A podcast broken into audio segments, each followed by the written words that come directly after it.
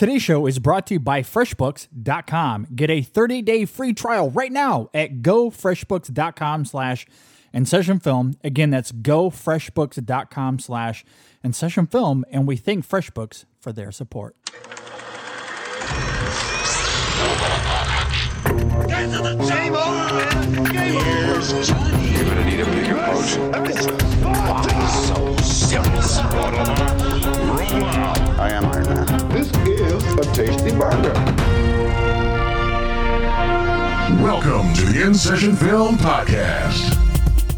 Welcome to episode 294 for October 7th, 2018. I'm JD Duran. And I'm Brendan Cassidy. Thanks for joining us this week, everybody. Brendan, I just want to take another good look at you. Does that mean my nose isn't too big? Um, maybe. I don't know. It's been way too long since I've seen you in person. I know though. it has been a while. At least you think I Yeah. can make it, then that's all that matters. Well, either way, Brendan, you are a star in my eyes, and I'm so happy to have you here as co-host on shucks. this show. on this week's episode, we are going to be reviewing the film that is taking the cinephile world by storm. And A Star is Born from director Bradley Cooper. He also acts in the film as well alongside one Lady Gaga, and I'm sure we have a lot of thoughts on those two performances. Mm. Using that film as inspiration for our top three this week, we are going to be looking at our top three musical performances in film, specifically from non musicals, excluding those traditional musicals. So, like Singing Right. in the Rain, nothing from mm. that. Bet that was uh, hard for you, JD. Um, well, I mean, not so much because I think there's so much to choose from outside of That's those true. traditional musicals that it was hard enough just deciphering three from, you know, those particular films that we Yeah. looked at. So I do, I do know that Singing in the Rain is one of your all-time It favorite films, and that's what I was Yep. getting at. Absolutely. It is in my top 10 of all time. So I do love that film quite a lot. Mm. Uh, during the break between our review and top three, I'll give my thoughts on a film that I saw this weekend called The Hate You Give, getting some pretty great reviews out there. And I'll Yeah. Add my praise to that film as well. Oh, spoiler alert. there. So, uh, but yeah, some good stuff. We'll get to that later on in the show, and we'll round out this week's episode by talking about our poll as we usually do. And this week, we are discussing the best remakes that are better than the original. At least that is the overall consensus. It, Yeah. Sure, it- there is some debate depending on what Oh, film you're talking about, but. Um, should be a lot of fun. I'm very eager for our guest this week, Brendan. First time on this show. He was a guest on episode two of Chasing the Gold, our Oscars podcast hosted by Ryan McQuaid. But he's never been on our show here. And joining Right. us this week from Awards Watch is Eric Anderson. Eric, welcome to the show, man. Ah, wonderful. I am so excited to be here, and I will be the Sam Elliott to your Lady Gaga and Bradley Cooper. which I think your is voice needs to deepen a little bit more before you can make that promise. I do actually have a bag of rocks over here, so I will be gargling them very soon. Maybe Eric doesn't have the voice, but he certainly has the prowess of a Sam Elliott. So nice transition. there. we are glad to have you here, Eric. Um, and how are things going your way? I'm I'm sure it's very busy for you these days. It is very busy. Uh, I just got back from Toronto a few weeks ago, which was incredible and had a fantastic lineup of movies. And Yeah. for an awards watcher and uh, Oscar predictor, there isn't a better place to go. And so I'm in the middle right now of the Mill Valley Film Festival, which is my local Nice. festival. I, li- I live in the uh, North Bay, north of San Francisco, in wine country. So that's Okay. my Oh wow. that is my local jam. Nice. And it is it's a really really great year this year, and they've got Yeah. fantastic films and and fantastic talent. Uh, I got to chat with uh, Mahershala Ali Oh, a few man. days ago, and then with with Timothée Chalamet last night. Which, I saw that. Yeah. Yeah. You know, if if you can get a couple of words with Timothée Chalamet and post that on your social media, Yeah, Uh, he's got a fan you're a- base. You're a megastar. I feel like your your life is complete, especially since, and I've seen that video that you put up there, Eric, and I thought it was really great in of itself. But the fact that uh, Timothée Chalamet even kind of reverberated the conversation back at you, uh, complimenting your peach pin as well, that was really Yeah. great stuff to see. I was like, it was so funny, and I, I, I was like, okay, I'll wear the pin, and that's that's it, and it'll be like super subtle. Yeah. Yeah. And he was like da da da da talking, and pretty much, you know, like many young people, he was like, "Ooh, something shiny," and just went like, "Oh my god!" and said, "Can I take your phone?" I'm like, "Well, of course you can. You're Timothée Chalamet. You can do whatever you want to me." Yeah. yeah. well, that is very exciting. Sounds like things are really going well for you these days. It Uh, is, and it's a good festival. I will always Yeah. plug the Mill Valley Film Festival. It is, it's in its like 41st year, and it's totally the kind of festival that just is so crucial for uh, small towns and small counties and and, and stuff like that. That it's Yeah. it's a great, it's great. Very good to hear. Well, we are happy to have you on this week's show, Eric. And if you're not following him, be sure to go and check out his great work. But for this week's show, we have a lot to talk about. I'm very excited to get into A Star is Born. So without further ado, gentlemen, let's get into it. And here we go. Tell me something, girl. Are you happy in this modern world? Or do you need more? Is there something else you're searching for? I'm falling. In all the good times, I find myself longing for change. And in the bad times, I fear myself.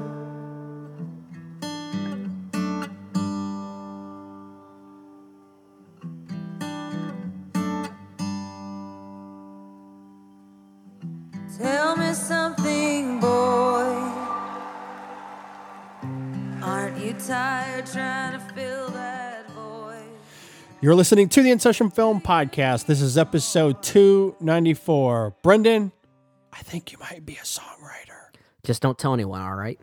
I started writing this song the other day. Maybe that could work, like as a chorus or something. I'm off the deep end. Watch as I dive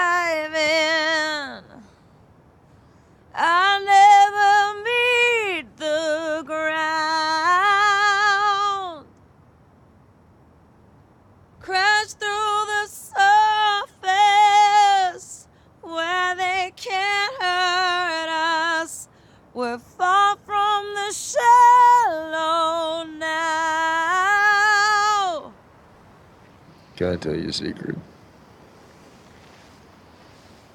I think you might be a songwriter. But don't worry, I won't tell anybody. But I'm not very good at keeping secrets.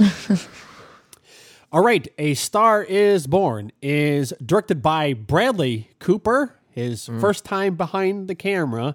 Yeah. It also stars Bradley Cooper, not his first time in front of the camera, but in her feature film debut, or at least a significant one, Lady Yeah. Gaga is Her lead, co-starring. yeah. Yeah, her as a lead one, yeah. for sure. Uh, it also features Sam Elliott, as we mentioned in the intro. Andrew Dice Clay has a pretty interesting role here as well. Yeah. If you're not familiar with A Star is Born, you haven't been to the theaters in a long time. Right. Uh, but just in case, it's about a musician who helps a younger singer and actress find fame, even as age and alcoholism sends his own career into a downward spiral. Okay, let's get further into it. We'll go to first, Eric. What did you think about A Star is Born? Um, I think it's amazing. I think it. I was, I was stunned actually at how good it was, and I think I I mentioned this when when I had first seen it and the reviews had started coming out. In that, I think it surprised a lot of critics. I think that they went in with a certain amount of cynicism and and judging about what they thought that it was going to be. You've got the, you know the fourth version of a movie. Yeah. Yeah, you have sure. uh, a first time actor turned director, which you know could be full of indulgences. You have uh, a singer doing her first uh, lead in a feature film Yeah. Yeah. and that could go a million ways too. And but the trailer was really really great, and it was it, Yeah. you know it has it has that that great crescendo from Shallow in there, and that was I think enough to to to make people think, okay, maybe this is not going to be a total disaster. And then they came out, and I mean, really, the most cynical of critics that I follow were like, "This is amazing," and yeah. and and with with no with no irony and no nothing at all. yeah. Sure. And and that is because it is an honest to goodness incredible film from the floor to the ceiling. The the level, the technical level on this is uh amazing yeah. from Matthew uh, Libatique's uh, cinematography Mm. to the editing. I mean, everything is on point. But I think the thing that's the most successful and what obviously needs to be the most successful for this movie is that all of the songs, save the the, the couple of things early on, uh, are original songs, and they need to Yeah. be Yeah. they need to sound like the genre that they sound like without being cliched in the wrong way and they are and you get that from the absolute very opening Yeah. with black eyes Yeah. Yeah. which is such a banger oh my god Yeah. and Yeah. that there most of the songs in this could be hits on the radio at any various point in the last 10 or even 20 years uh Yeah, it's sure. uh, it's i was i was stunned i was by by all of it um Yeah. and as much as i love gaga and i will be a, a lady gaga stan and forever and she is really really really good as an actress and and and singer in this Bradley Cooper just I I I didn't I couldn't believe what I was seeing and hearing because I never for one moment didn't believe what I was seeing and hearing. Mm. For one moment. He was it's it's the it's one of the best musical performances from an actor that I've ever seen that is not a musician already. Yeah. And I think it's the best drunk performance I have ever seen in a movie in my life. Whoa. Wow. Wow. Okay.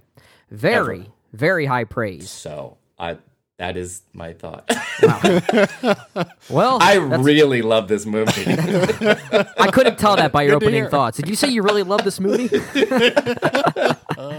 That's still really great to hear, though. And a lot of what I have to say about this film actually goes more toward Bradley Cooper, the director. As you said, this is his mm-hmm. first time behind the camera. And only about 30 seconds into Bradley Cooper's take on this story, I knew I was watching something rather special. The energy, the rawness, and shakiness in the cinematography, the close up shots of characters' faces.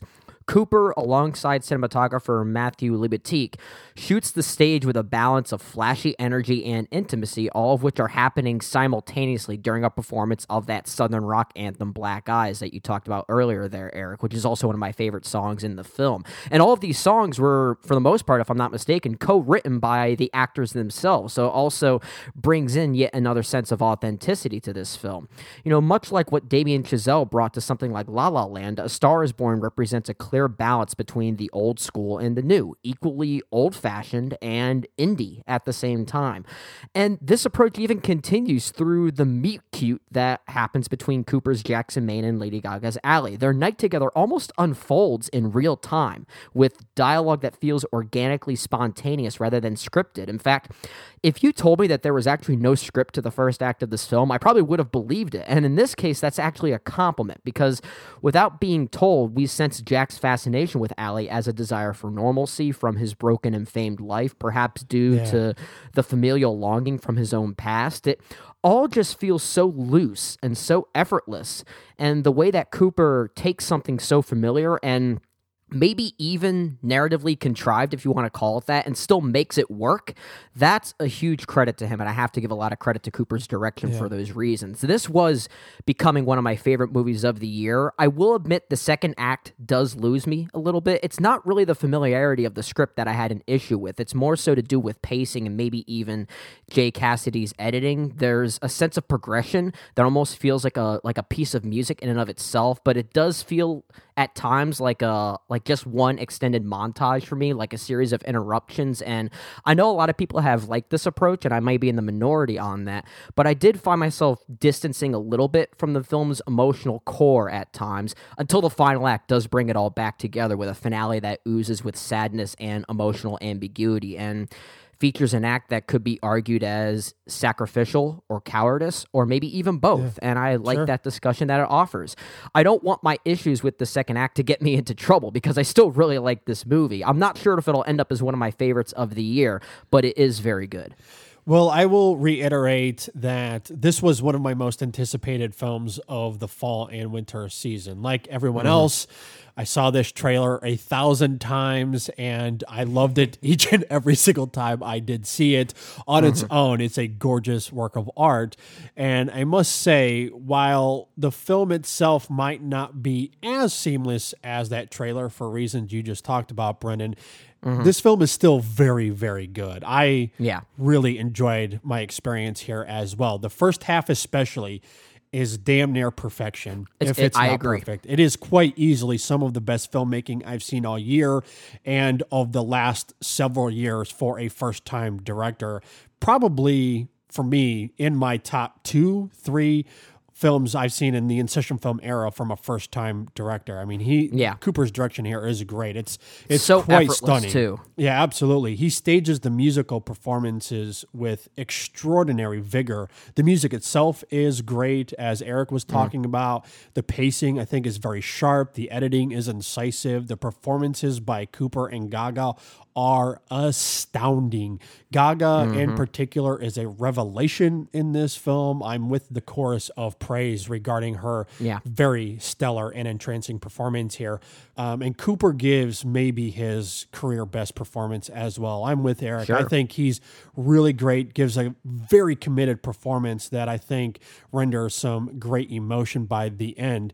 Most impressively, though, the way Cooper lingers on Gaga's face is breathtaking to me, mm. whether it be her moments of insecurity and hesitation or her artistic prowess. The camera loves her in this film Yeah. and she loves the camera back and the results of that relationship evoke some of the most striking imagery i've seen in 2018 however some of the second half does lose its muster uh, in regards to how jumbled the script and pacing becomes the music shifts in focus which is expected because of the nature of this story but it does become a little less enthralling as Ally transforms into a pop star. I can sympathize with some people's criticisms that the storytelling is sloppy and thin once that transition in Ally takes place.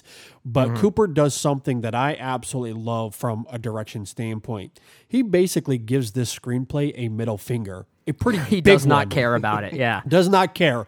This is the fourth version of this story. Cooper is very aware of this, and instead of focusing on plotting and making Ally's rise to stardom conventional, he turns his attention on what makes these characters so gripping.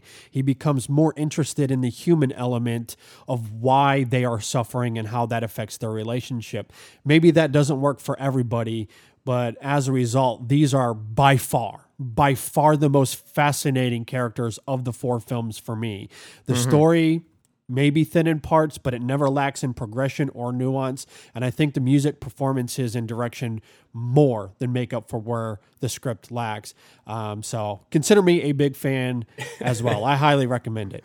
If, Yeah, if I I- can jump jump in on that, I think you absolutely nailed JD why uh, the the the issue that people have that some people have with the second act and how Ally's uh, transition happens uh, isn't really an issue No. because yes, we know that she's going to go from her pop country to her you know pop dance Yeah. career, and it's going to be music that uh, she doesn't like and that it's not what she's really about. And Yeah.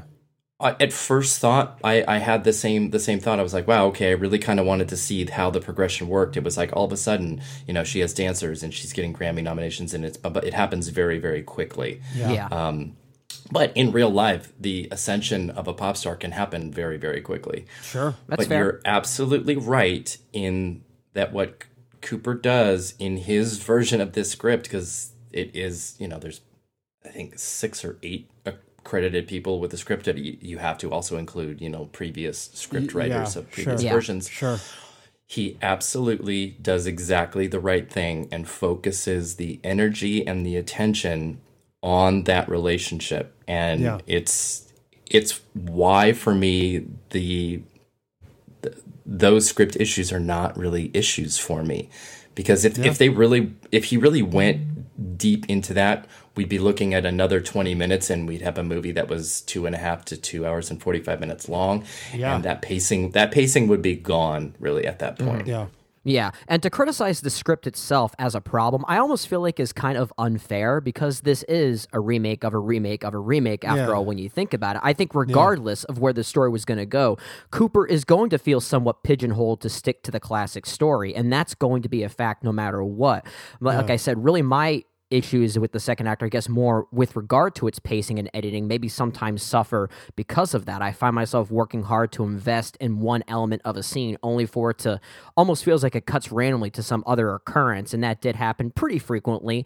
But one thing that the second act never loses, which is why it's not the biggest issue uh, of sorts, is going back to the performances between Cooper and Lady Gaga, which still maintain that sense of authenticity. And the reason why Lady Gaga is so great here as she transitions from pop country star to just straight up pop dance star, as you were saying, Eric, and you know, her transition into just the pseudonym Ally it's very much a mirroring of Lady Gaga's own persona as an artist in real life. And yet, mm-hmm. I still saw the character of Ally in that. Even in that Saturday Night Live performance that happens midway through the film, I still saw the character that she was playing. And maybe it's because it almost seems like a direct critique on the artificiality of the pop music industry itself. Maybe Gaga is inadvertently commenting on um, maybe aspects of her own career.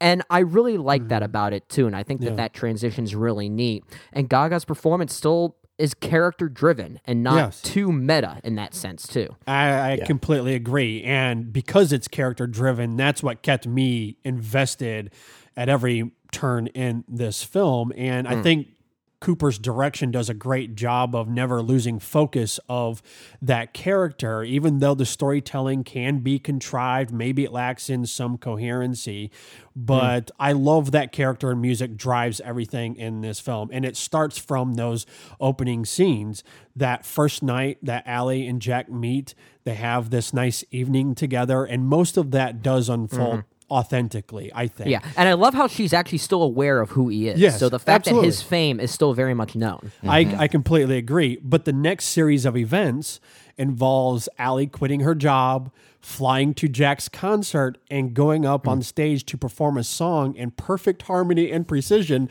despite the fact that they had never practiced the song together at all. Oh, I didn't care. but that's exactly what I'm trying to say. It makes Yeah. no sense in terms of literal storytelling, but again, I love it because we know this story. We know how it plays out. So why focus on the mundane details when Jack Yeah. Tells Ally to trust him before she goes on stage? I think that's Cooper also telling the audience to trust him as well. And if Yeah. you follow mm-hmm. his vision and let go of traditional stereotypes or tropes in terms of narrative writing, I think the film is a powerful experience. It takes a familiar story and gives it a refreshing breath of new air. And you feel that when you get to that shallow sequence. When they begin Yeah. to play that song, it's absolutely riveting. Even though we had is. heard it in the trailer, you may have even watched the music video on YouTube Yeah. before seeing the Which film does not do it justice. Not at all. but when you watch it in the context of the film and how Cooper builds to it in his direction, it lives up to the hype in every way. It's still I agree. refreshing. It's wonderful, and that's this film through and through for me. It, like That's I just I, I was I was just thinking the exact same thing about that sequence mm. and and actually you know the when you when you watch a trailer and you're always worried that you know the best parts are in the trailer mm-hmm. and you, you, the the two most memorable things in the trailer are you know that crescendo during shallow and Yeah. the I want to take another look at you Yeah. And and it's kind of easy to tease the second one especially but in the context of the movie it's so completely different i mean Yeah. especially Yeah. that scene when when he drops her off because the trailer Yeah. cuts the very next moment out which is you know in the trailer wouldn't make sense but in context of the movie is is why that scene is actually really wonderful and not funny Yes. um, But yes, seeing the entirety of getting her on stage and the result and and after right after it, yeah. so so much is beyond. It's it's so beyond what the trailer shows. Yeah. And- It's mm-hmm. it's and it, it is again like why I think people went in thinking one thing and coming out thinking another. Yeah. because it's it's just that good. And, and another piece of evidence of the character aspects of this film that we've been talking about that I love is as soon as that sequence, speaking of the shallow sequence, as soon as that crystallizes, we find out that, you know, someone posted that song on YouTube.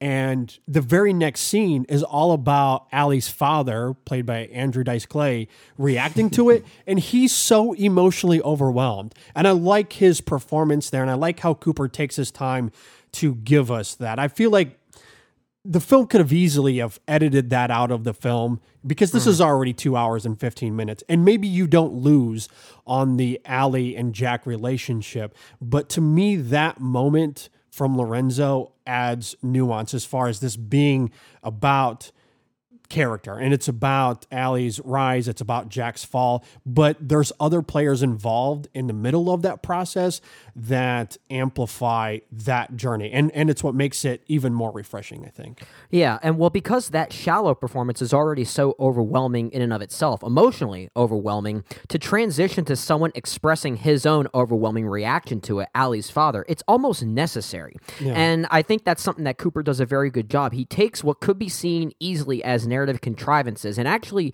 transforms them into something with thematic purpose. And I think he does that very well throughout many moments, especially during that first half and how mm-hmm. everything follows from that shallow performance. And as I've said, if you if you've listened to the song or seen the music video, I think the song is very good, but I think in the context of the film, there is something there that's that, that's just not captured if you listen to it outside the Yeah. context of the film. And despite the Yeah. contrivances, as I've said, as someone that is a musician myself, there are things that people with very good ears musically can pick up on very spontaneously. And I was able to buy into it regardless. I think there Yeah. are enough easy goings in the musical arrangement that actually make it acceptable narratively for me as well. So I Yeah. think Cooper does a great job balancing that. Yeah, I completely agree. I mean, when you listen to the lyrics and what Ally is saying in the song Shallow, it Yeah. completely makes sense of why the film skips over a lot of mundane details. I mean, she's literally Yeah. diving into the deep end, you know, in terms of the storytelling. And I, Nice I touch. appreciate that. Yeah. Yeah. So, and, and I guess speaking of some of these other supporting players, I mentioned the Lorenzo character, but I cannot Mm. end this conversation and not mention the Bobby character played by Sam Elliott, who is Yeah. a national treasure. Now, he doesn't have very many scenes in this film, but when he's on screen, he has a severe impact. At least I would argue so. There's one moment in particular in a truck between Elliott and Cooper that features some of the best acting you will see all year. Throughout the entire film, Jack and Bobby, their relationship has been strained given their past together as brothers and the family turmoil they've been through.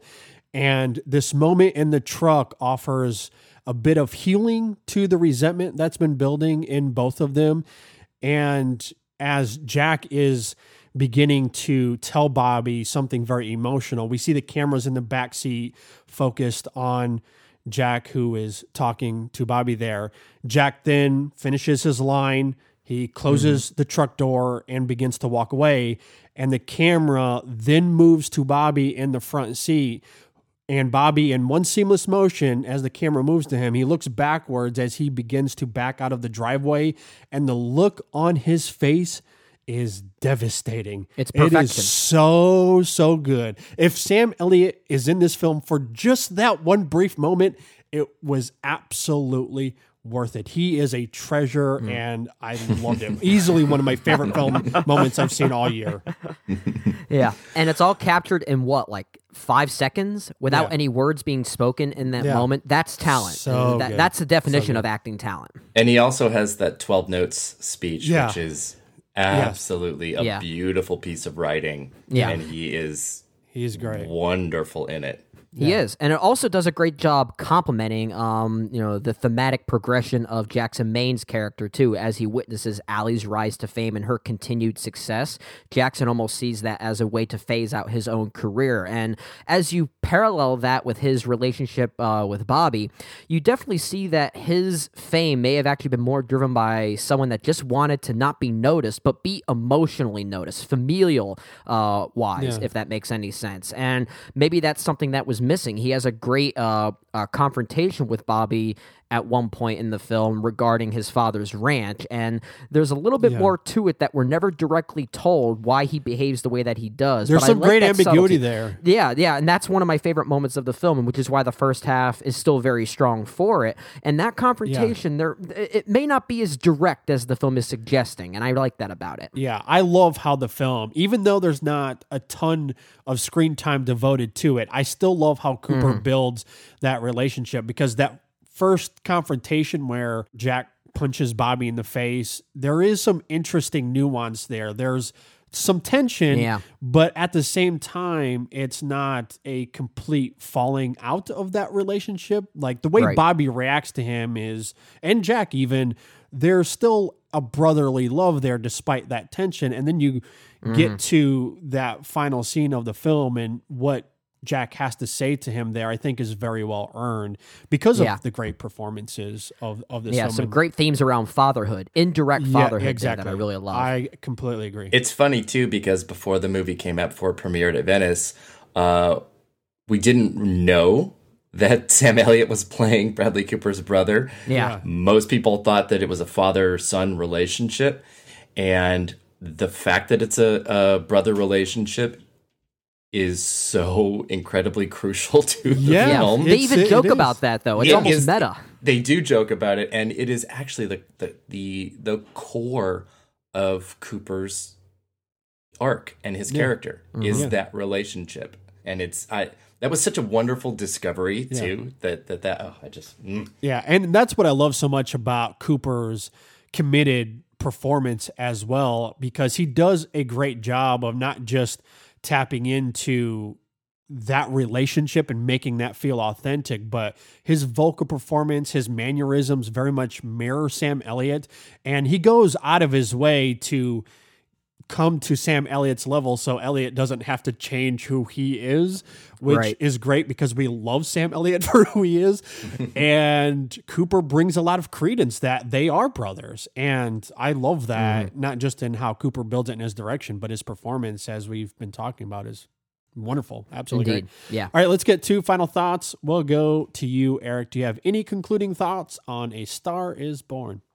Uh, well, I know I I uh, talked a lot about Cooper and how much I loved him and how wonderful he is, and I don't want to discount for a moment how great Lady Gaga is in this. Um, not not merely just for how uh, a, a a singer who has a persona of so much uh, makeup and costuming and character uh, that she is absolutely stripped stripped down to this this bare minimum.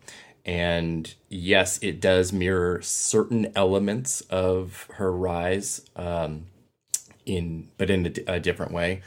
But she she approaches this like an actress. She approaches this uh, so honestly and genuinely and her reactions are really really real. Yeah. and and and that her timing is really good uh and and i think it was just like one of those things where you're just going oh my god this is this is real she's she's the real deal. If she never does another, you know, lead performance again, I'd be totally fine with that. If Mm, we yeah. if we only had this, and she Yeah. might not. She might, you know, she's got a, a really varied career, but Yeah. um, I just I I was so I was so impressed with how invested she is in this, and like you mentioned earlier, because all of the songs are are written or co-written by both Cooper and Gaga with other people as well, like Mark Ronson. Um, That that investment is is there. They are they are singing things that they know and understand, even when it's something uh, cheeseball like uh, "Why Did You Do That" on SNL, which is Yeah. a hilariously dumb song. Um, But I think it's supposed to be. Yeah. but it, oh no, it it absolutely is supposed to be, but it Yeah. is also something that could fit into top forty radio. Yeah, very much. at, at, Yeah. at, at, a, at a time like now. Um, Yeah. So I I just I just think that they both have they had such a clear understanding of what they were going to do and what they wanted to do Yeah. and and I'm just I am so gobsmacked at how great their chemistry was Yes. and and and just that she was able to I, I mean I want to say this in the in the right way but able to rise to the level of somebody that is already a seasoned actor Yeah. and and just go toe to toe and she does with him and it's it's amazing Mhm. Yeah, and I just want to echo again from my final thoughts how great Cooper is able to manipulate certain contrivances in the script to his advantage, especially for a first time director. I mean, well, there, there's one character confrontation at the end of the film that does lead to the film's final devastating act. That didn't really work for me, but there's a final performance afterwards that does kind of make up for a lot of that too that I won't get into too many details on. I will simply say this vaguely, and if you've seen the movie, you know what I'm talking about.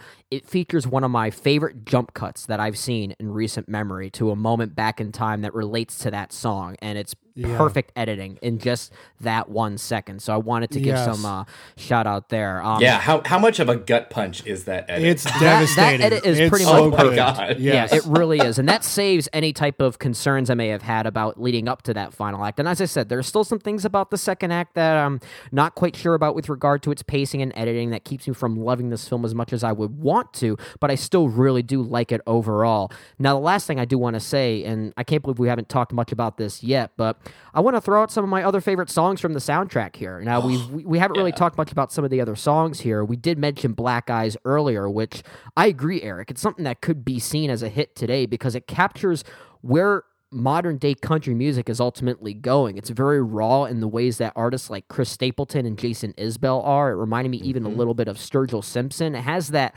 kind of like that alt country kind of influence to it and i really like that about it too songs like alibi is are there also some of my favorites too maybe Yeah. it's time performed by Bradley I Cooper love as that well. song. Yeah, Yeah. coincidentally written by Jason Isbell. I just mentioned him earlier. Yeah. So those are probably the ones that stuck out to me the most. Shallow in the context of the film may be the one that's probably my favorite in its utilization. It's very of it. Yeah. Yeah. Um, on its own terms, I think there are still better songs outside of that one, but the soundtrack overall, very strong stuff. I've been listening to it nonstop. I don't know about you guys, but oh, nonstop. That's like all.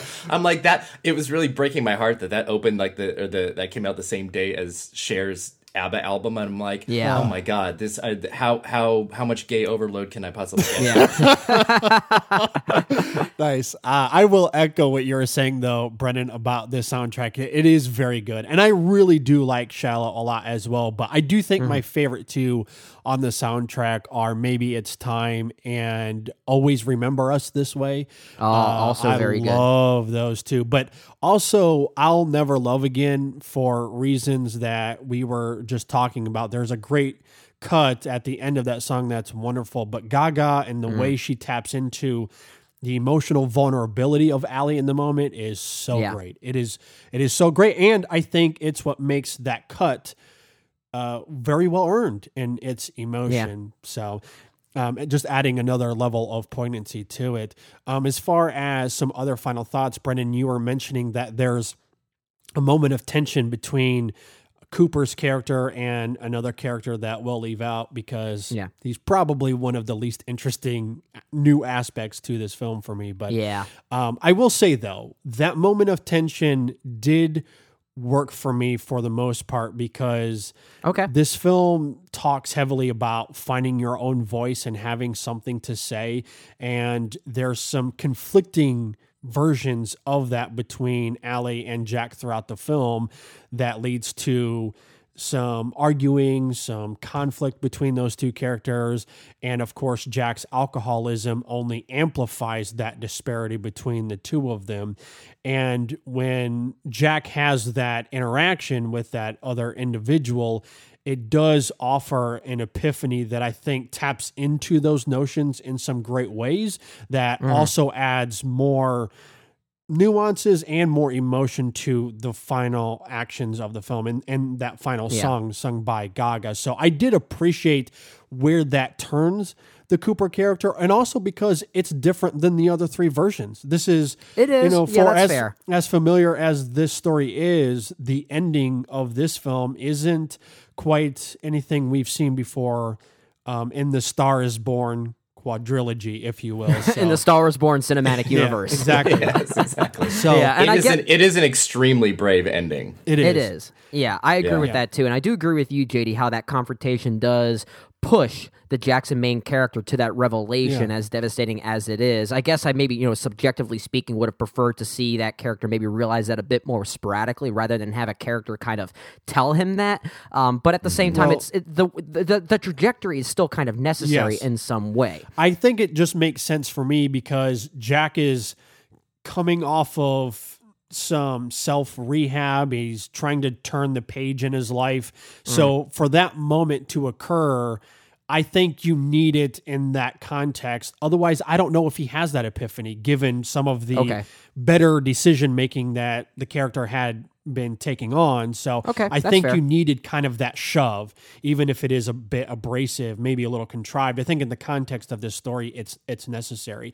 But because Okay. of Cooper's performance and how he builds that character, how he builds the central relationship between Jack and Ally, I think where that leads Jack, it's it's obviously heartbreaking and it just adds a level of poignancy we hadn't seen in these films before. So I Mm-hmm. and and again that just speaks to not just the overall performances, but Cooper's direction, which might be my favorite of all of them as well. He's so hmm. good in this film from a direction standpoint and from an acting standpoint. And and it's also mm-hmm. interesting too in his direction that for as raw and gritty as things get in that back half, it's quite energetic and vibrant in that opening act. Yeah. And I love that duality and that progression. I think it's, you know, for the for as extreme as maybe the opening is, tonally to where we get at the end, it Mm-hmm. obviously there it, it makes a lot of sense along that way, despite those narrative gaps. Yeah. Um, I also want to say you guys mentioned the Saturday Night Live sequence. That's also one of the more remarkable scenes in the film for me as well because it is this moment where we're supposed to be rooting for Ally. She's finally getting into her stardom. And yet that song that she sings, it's kind of cringeworthy, but also believable. And mm. so when you see Jack kind of turn away from it, it makes a lot of sense. And I'm glad to hear you guys say what you did because in the moment, I wasn't sure if it was just my subjective taste as far as Yeah. I kind of hate this song, but maybe I'm supposed to, or maybe I'm not. I don't know. So, Well, it so is kind of hear you- confusing there. I will say there are moments in Cooper's direction and certain things he chooses to employ from a choreography standpoint where the dance routine that Ally is performing with her dancers, it's obviously interjecting with the way she holds the microphone so it looks very much like like she's actually lip syncing at points i actually thought that was going to be a conflict in the movie and we were going to see like another ashlee simpson moment in this movie or something but i Yeah. i think it's a very deliberate touch and that's why i think like what eric and i were saying it's meant to evoke a sense of uh, this doesn't feel genuine. Yeah, exactly. Well, and it's really great too because that that song is a satire of of Gaga herself, yeah, Yeah. I, I thought especially that as well. Yeah, especially in her her early career when Yeah. she did really become Lady Gaga. And it's Yeah. I mean, she has you know lines uh, that are as equally kind of like cheeky and and dirty. Yeah. Uh, you know, I Yeah. want to take a ride on your disco stick. that would fit absolutely perfect in this Yeah. song too. it would. Yeah. So yeah, it's a very, very clever it is. conceit Yes. to be able to write and perform the song. This was the only song co-written by Diane Warren, by the way. Yeah, yeah. Uh, and make it so yes, we're supposed to not like it, but yes, we're supposed to also have it be a callback to Gaga. Yeah. And we're supposed to be feeling a lot of things at the same time, and it really, really does that. It does, And if yeah. I may circle back to just a couple of song comments too, um, I really love that the soundtrack offers two versions of I'll Never Love Again. Yes. It has the film version with that cut that we were talking Yeah. about earlier, plus an extended version without uh, that in it. Yeah. And it's uh, very consumable in that way. And fun fact, Um, when I listened to both of them, I cried both times. So there Uh, you go. Not of really a fun fact, but a fact yeah, really. Speaking of crying, the song that I keep coming back to most right now is uh, "Is That All Right." Okay, Um, yeah. I I have I have not been able to listen to that without just like screaming it in the car and crying in the car. I I think it has some of Gaga's best vocals ever of her career. Wow. And it is it just it shatters me. Yeah. It is Yeah. oh my it's so God. soulful. Yeah. Oh, it's it's She heartbreaking. she's a powerhouse in this film. I mean, and not just in terms of the musical prowess she brings to this film, but like you guys were saying, as an actress, she is equally on par with Bradley Cooper, a veteran actor who, as I stated, I think he gives maybe the best performance of his career in this film. And I think it's not even close for me. yeah, yeah. So I, I mean, I'm I'm with you, and I think Gaga is on par. I think she's on equal playing ground and is great, absolutely great. I would love to see both of them get nominated for Oscars for sure. Um, As far as my final final thoughts on this film, I just want to quickly say that drunk Bradley Cooper. might be my favorite Bradley Cooper. Uh, he's quite funny in this film in places as well. So, Yeah. um, with all of that said, we all very much recommend this movie. So uh, you can you could go read our full review of this up at insessionfilm.com. And I have thoughts, further thoughts on this up on Letterboxd as well. If you want to continue the conversation there at letterboxd.com slash insessionfilm. But we'd still love to hear from you. If you agree or disagree with what we just had to say about this iteration of A Star is Born, let us know by leaving a comment on our Facebook page at facebook.com slash InSessionFilm. You could tweet us directly at InSessionFilm or leave us a comment on our Google Plus page or email us directly at at gmail.com. All right, stay tuned. We are going to take a quick break here. During the break, I will give some thoughts on The Hate You Give. And on the other side, we will get into our top three musical performances in film. How much you want to bet, JD, that if Bohemian Rhapsody comes up, we're going to be headbanging just like Wayne and Garth? It very much could be true. And it might Yeah. be the only positive version of that song we see in 2018, according to Oh. you. So Harsh. we'll see. Stay with us. We'll be right back. Nobody knows what waits for the dead. Nobody knows what waits for the dead. Some folks just believe in the things they've heard and the things they read. Nobody knows what waits for the dead. I'm glad I can't go back to where I came from. I'm glad those days are gone, gone for good. But if I could take spirits from my past and bring them here, you know I would. No, I would. Nobody speaks to God these days. Nobody speaks to God these days. The In Session Film Podcast is brought to you by our great friends over at the First Time Watchers Podcast. I'm Brennan. We just got done talking about A Star is Born. And I got to say, just like that film, when you listen to the First Time Watchers podcast, oftentimes it feels like there's gaps, but at the end, who cares? You just mm-hmm. love the characters involved, and it's very satisfying. I feel like the title of that movie that we just reviewed, A Star is Born, is a perfect representation of the people over at the First Time Watchers podcast because they are ah. certainly stars in the film podcasting world. A great supporter of our show, definitely a podcast that you have have to check out. Hosted by Tim, Walter and Hermano, and they are stars in how much they know their movies. They do know their movies. On their latest episode, they talked about the Jeremy Saulnier film Hold the Dark, which Mhm. we talked about on our show last week with one of their co-hosts and Walter. So Yeah. we already knew what he was going to think. It was all up to Hermano and Tim to offer something more to that review. And Yeah. I will say, I think they lived up to the bill. I think they did too, and every week they'll pick out a movie like that that they've never seen before, whether they're new or old or just on any of their respective lists of shame. They'll discuss it and give a real fresh perspective to that film, and on top of that, they'll discuss other movies that they've caught up with and even some movie trailers that may be worth talking about as well. Very well rounded in the film world. Absolutely. And they give out some great recommendations at the end of their show that I would also pay attention to. And overall, it's a very smart show. It's plummy, it's penetrative, it's mm. provocative, sometimes even perky. Wow. That's why it sounds like you just described my relationship with one Tim Costa.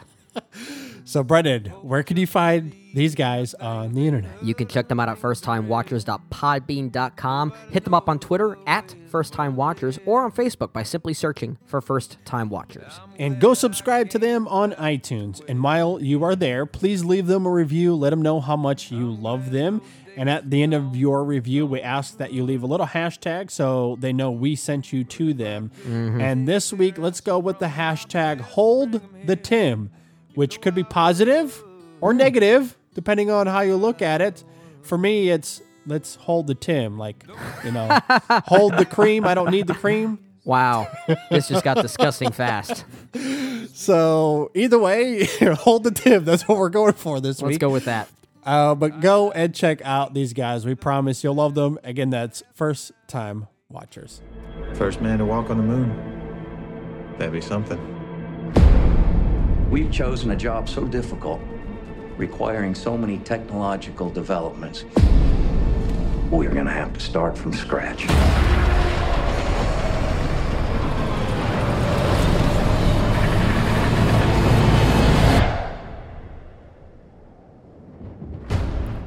The trailer there for First Man, starring Ryan Gosling as one Neil Armstrong, the story of his trip to the moon, directed by Damien Chazelle.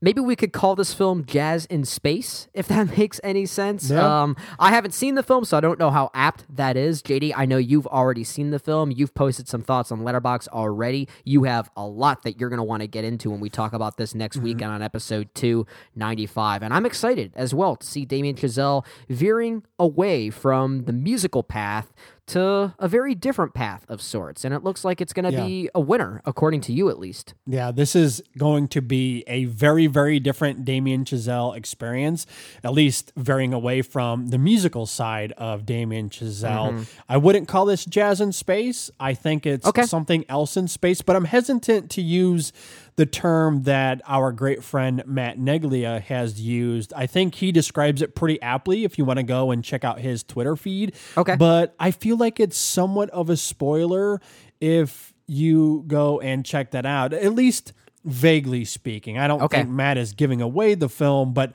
what surprised me the most about First Man is that it has a rawness to it that I did not see coming. I expected the film, technically speaking, to be great, and it is. Great. But the film is a lot more than just the journey to the moon, if you will. There's a lot more Sure. to it, and I did not know that going in. So I think if you go in as blindly as possible, perhaps you'll have the same reaction to it as I did. So I'll leave it Nice. at that. I'll just say that I'm very excited to talk about this next week. If you Right. follow me on social media, if you follow us on Letterboxd, you already know how I feel about the film overall. So, Mm-hmm. Yeah, there will be a lot to talk about for sure. I look forward to talking about it as well, so be on the lookout for that. I cannot wait to see what Damien Chazelle has up his sleeve that isn't related to jazz music, so looking forward to that one. Yeah, absolutely. Uh, let's take this time here to plug our latest extra film podcast, where Ryan joined you, Brendan, to talk about the film Lizzie, starring Kristen Stewart. I haven't seen the film, but you two seem to be mixed on it, positive Yeah. to mixed. Mixed with a lot of admiration for it, especially for Chloe Sevigny's performance, who really is the star of the movie. Um, but there are elements to it that I guess we wish were a little bit more in focus. And you'll have to see the movie to maybe get what we're talking about if you agree with us on it. Yeah, absolutely. So I do want to see that film. I haven't had a chance yet, but hopefully soon I will get to see that film. Um, in the back half, though, of that extra film, I was there to talk with you about Jeremiah Zagar's We the Animals. We Yeah. had a lot of great things to say about that film and hopefully people get something insightful out of that conversation. I I thought it went pretty well.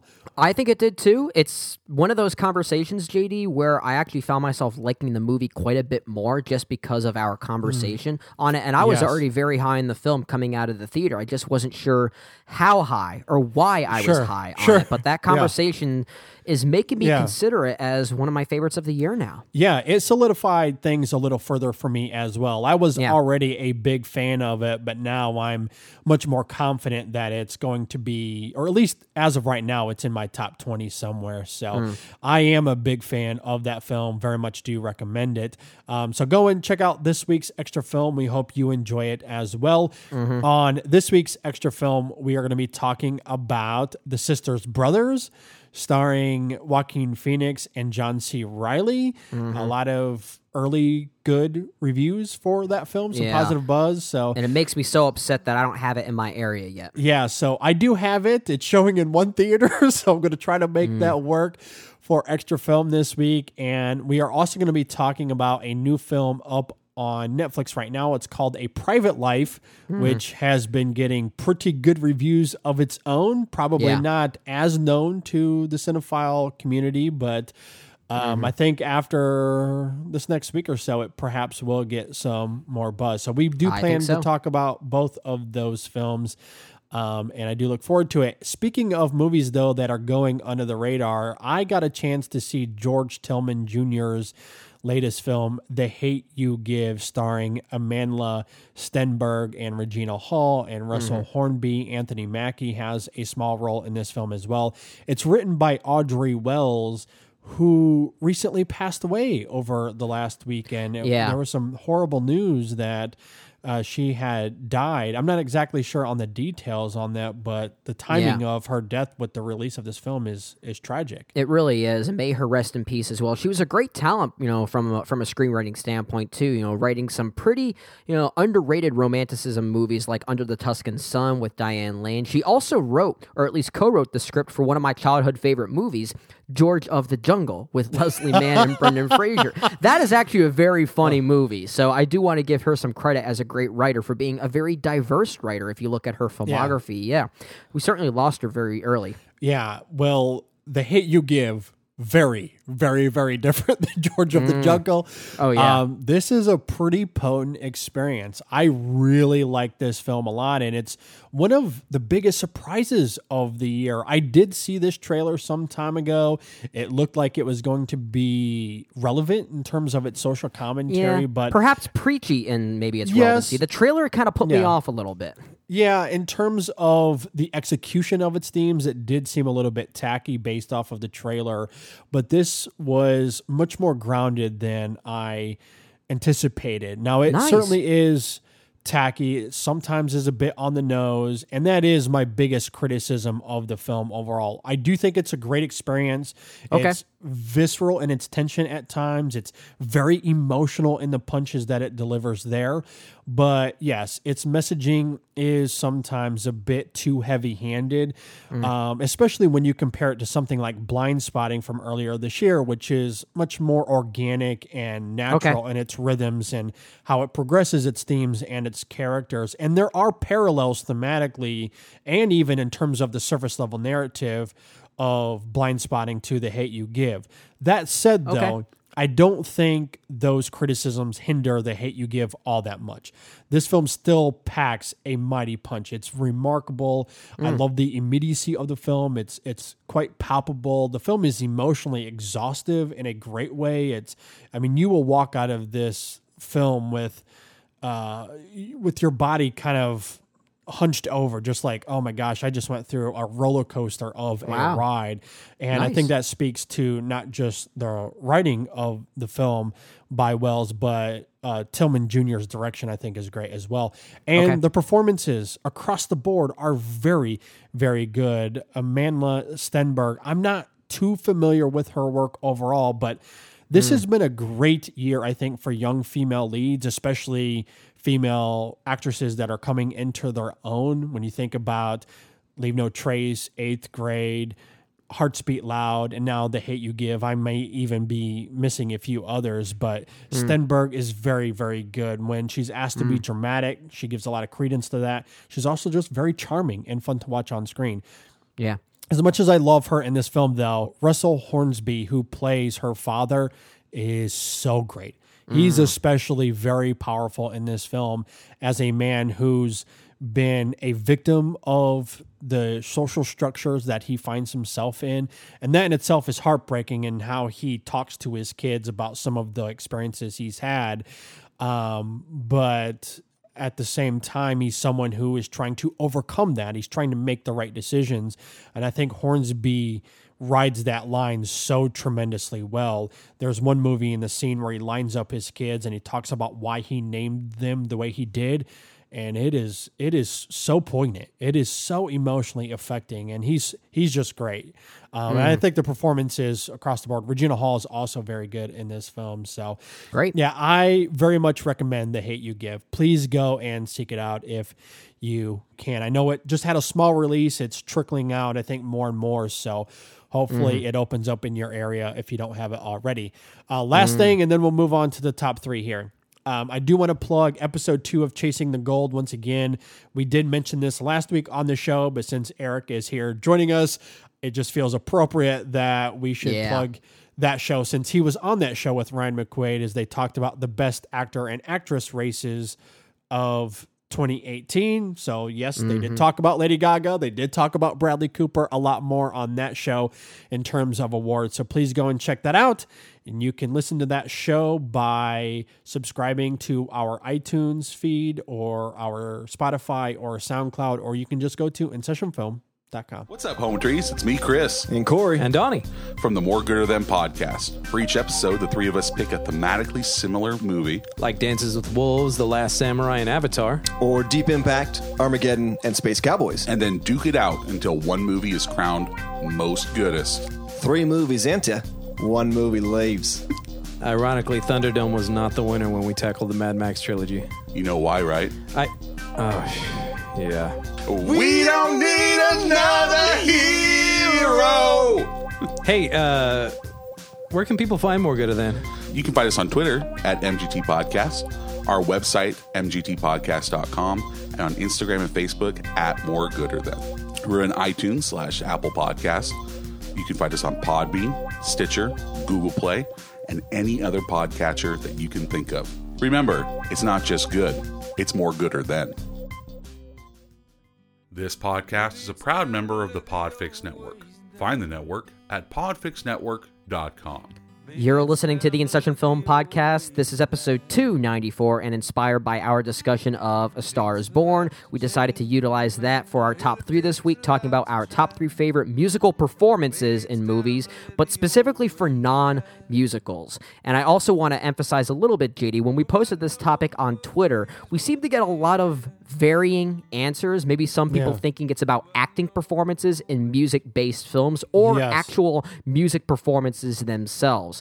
When we talked about putting this topic in place, we focused on the music performances themselves and not necessarily the acting performance Yes. as a whole. Yeah. Now, there will certainly be some crossover with those ideas, but you know, this is our time to talk about, you know, almost like like you know, like concert like and music based performances in film, which we haven't really talked about much yet. Yeah, this is going to be less about the acting, although that is certainly a part of it, and more so mm-hmm.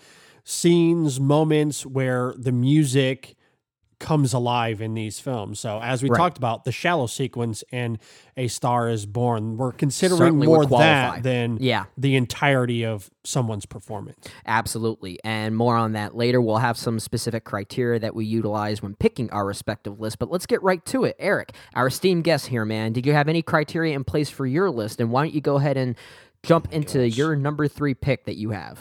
So, because the criteria is uh, non-musicals, it's it, it makes it a little tough because it Mhm. Yeah. it it eliminates you know in it, decades and decades of of movie musicals, which is fine. It's Yeah. you know it's a it's a whole nother thing. Yeah. Um, I I do I do wonder if the 1954 A Star Is Born qualifies or doesn't qualify. I don't think it's really a musical because it is not the traditional. I would breaking agree. Into, Yeah. into song. Um, but I think I'll, I'll hold on to that for, for just a moment. Okay. Um, so what I did was I I looked at I looked at films and, and it's definitely a much more contemporary list than I was expecting to when Okay. I when I went into this. Uh, but I'm okay with that. And and I I looked at things that were in service to the story. I looked at things that had uh, movies that weren't even actually necessarily musicals in or even made sense to have a musical sequence but did anyway Okay. uh, and then things that uh, things that did things that were about the music industry or something but still uh, were not a traditional musical Okay. so that's that's kind of where i went All right, good to hear. And what do you have at number three then? oh my god The hard part. the hard part weighs in. Hey, you joined the show. You signed on for it. so I uh, so I like I said uh, offline I have at least like a dozen things in front of me Yeah. and, Yeah. and I don't know what I'm gonna say until I say it. I have a top four, which is breaking my heart right now to try and, and drop one of these because each Yeah. of them has an emotional uh, connection to its film that is indelible, and I think Okay. that was the th- I think I think in just saying that I know the one that I'm going to drop. Okay. Okay, all right. My number three is Carey Mulligan's New York, New York in Shame. Oh, man. That's Great great. pick. Yeah. It's it's it's a thing where you know that she is a singer. She's not, you know, super successful or anything. She's a, a club and hotel singer. But her her take on New York, New York is heartbreaking and sad and depressing and melancholic. Uh, and I love when when a, a cover takes a song that has a specific tone or a traditional tone, and New York, New York is a very upbeat song, and flips it and turns it into something that speaks more to the narrative of the story in the film that that Mhm. it's in. Uh, and I, I just think it's I think it's stunning. She's so good in it. Oh my god. Yeah, so good. One of her best performances, if you ask me. And to be perfectly honest, this is probably still my favorite film directed by Steve McQueen, if I do say so myself. I really think it's top notch. And this scene is, it's so poetic in its musicality. Um, it's a pick that would probably not qualify for my top three, and I'll get to that later as far as my own criteria. But needless to say, it's one I definitely did think about. Yeah, this is a great moment and one that went over my head. Didn't even think about it, but How I'm dare you, glad, JD. glad it made Eric's list here. That's great stuff there.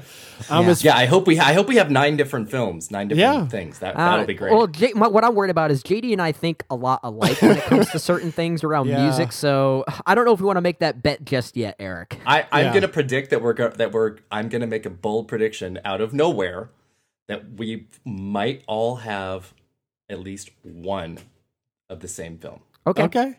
Should be fun. I look forward to seeing how this, This is gonna be fun now. I'm kind of anxious. yeah. All right. Well, as far as my criteria, I wanted to focus on not just the actor's performance within the context of the film, as we said, but their ability to perform the music itself and how the film utilizes that to make great musical moments.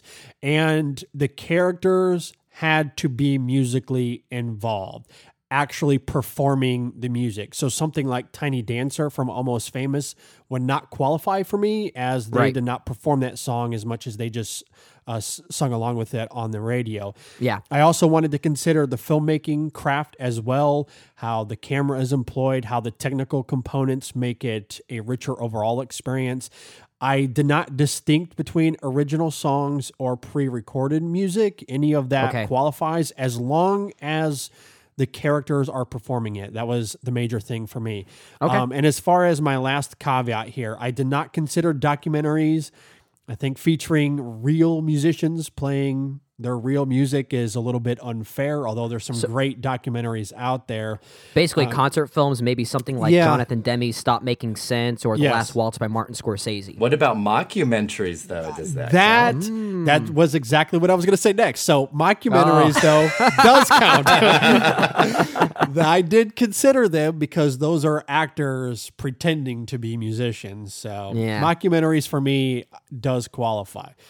That said, for my number three, and also I guess before I get into it, I also realized that my list is a little bit contemporary as well. And I don't know if that speaks to how great music in movies has been over the last 20 years, or maybe I'm just letting some older films slip through the cracks, or maybe I just have more blind spots than I realize. I don't know. I, I just hmm. feel like as I did research for this, most of the quote unquote music movies from the last, you know, 60, 70 years, I feel like we're more of the traditional musicals. So perhaps you guys can highlight some blind spots for me as we'll we see. go along here. But for my number three, I'm going back to the year 2014 and I'm going with Damien Chazelle's Whiplash. And specifically, I'm talking about the final scene of the film, this riveting back and forth that we see between uh, Fletcher, played by J.K. Simmons, and Miles Teller, who is the drummer in this jazz band.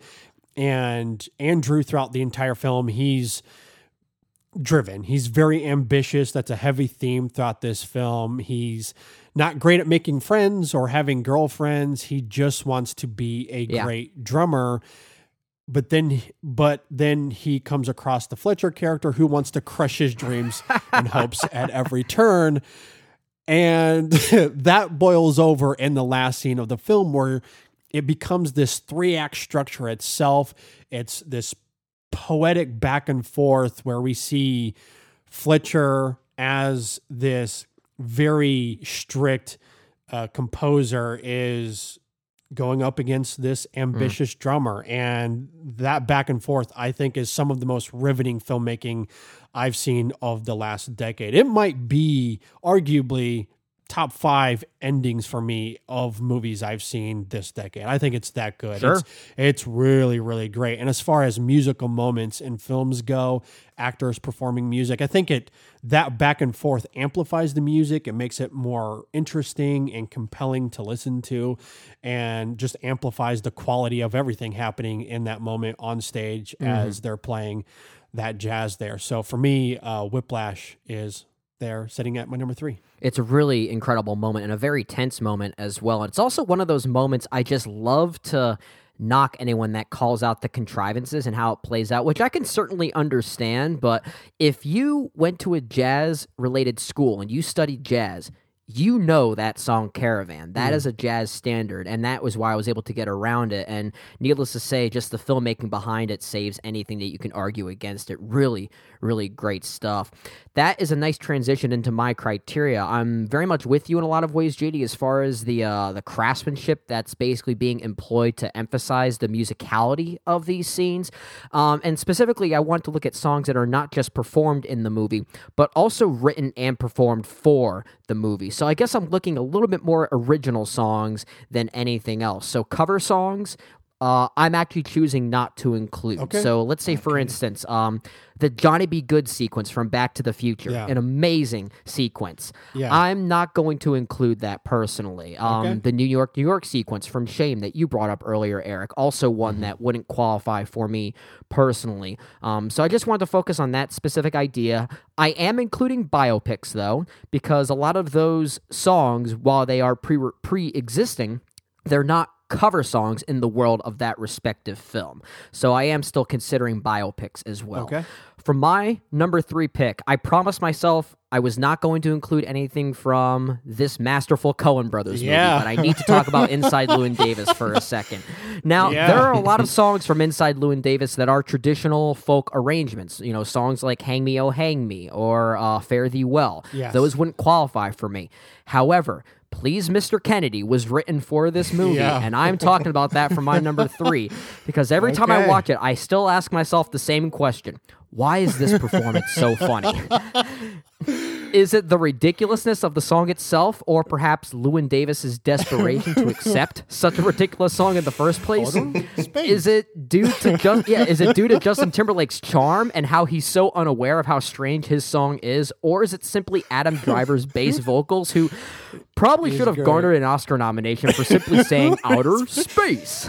so good. Um, so good. I think it's safe and perhaps generic to say that it's all of the above, but it's funny in the way that the Coen brothers always are, and that's in its awkwardness. And this musical performance is one of the most awkward that I have ever seen, and it reeks of desperation from Llewyn Davis's point of view and a charming ignorance from Justin Timberlake's character's point of view. I just Yeah. I love that duality. There's more going on here, and it's one of my favorite scenes in the movie, and what might be nowadays my favorite Coen Brothers film. So, please, Mr. Kennedy is my number three pick. Well, this should get really interesting because we all know how much I love Inside Llewyn Davis. So Yeah. Eric's bet might be getting hotter and hotter as things go. All right, here. should we get a little more? Should we get a little more specific with it? Should we just focus on the songs themselves or the films themselves? Uh, oh, I, I think it makes sense to have it in context. A, Okay. a song isn't, you know, it exists inside the context of the movie. But Yeah. again, that's you know, this is all depending on what the criteria is. Exactly. And and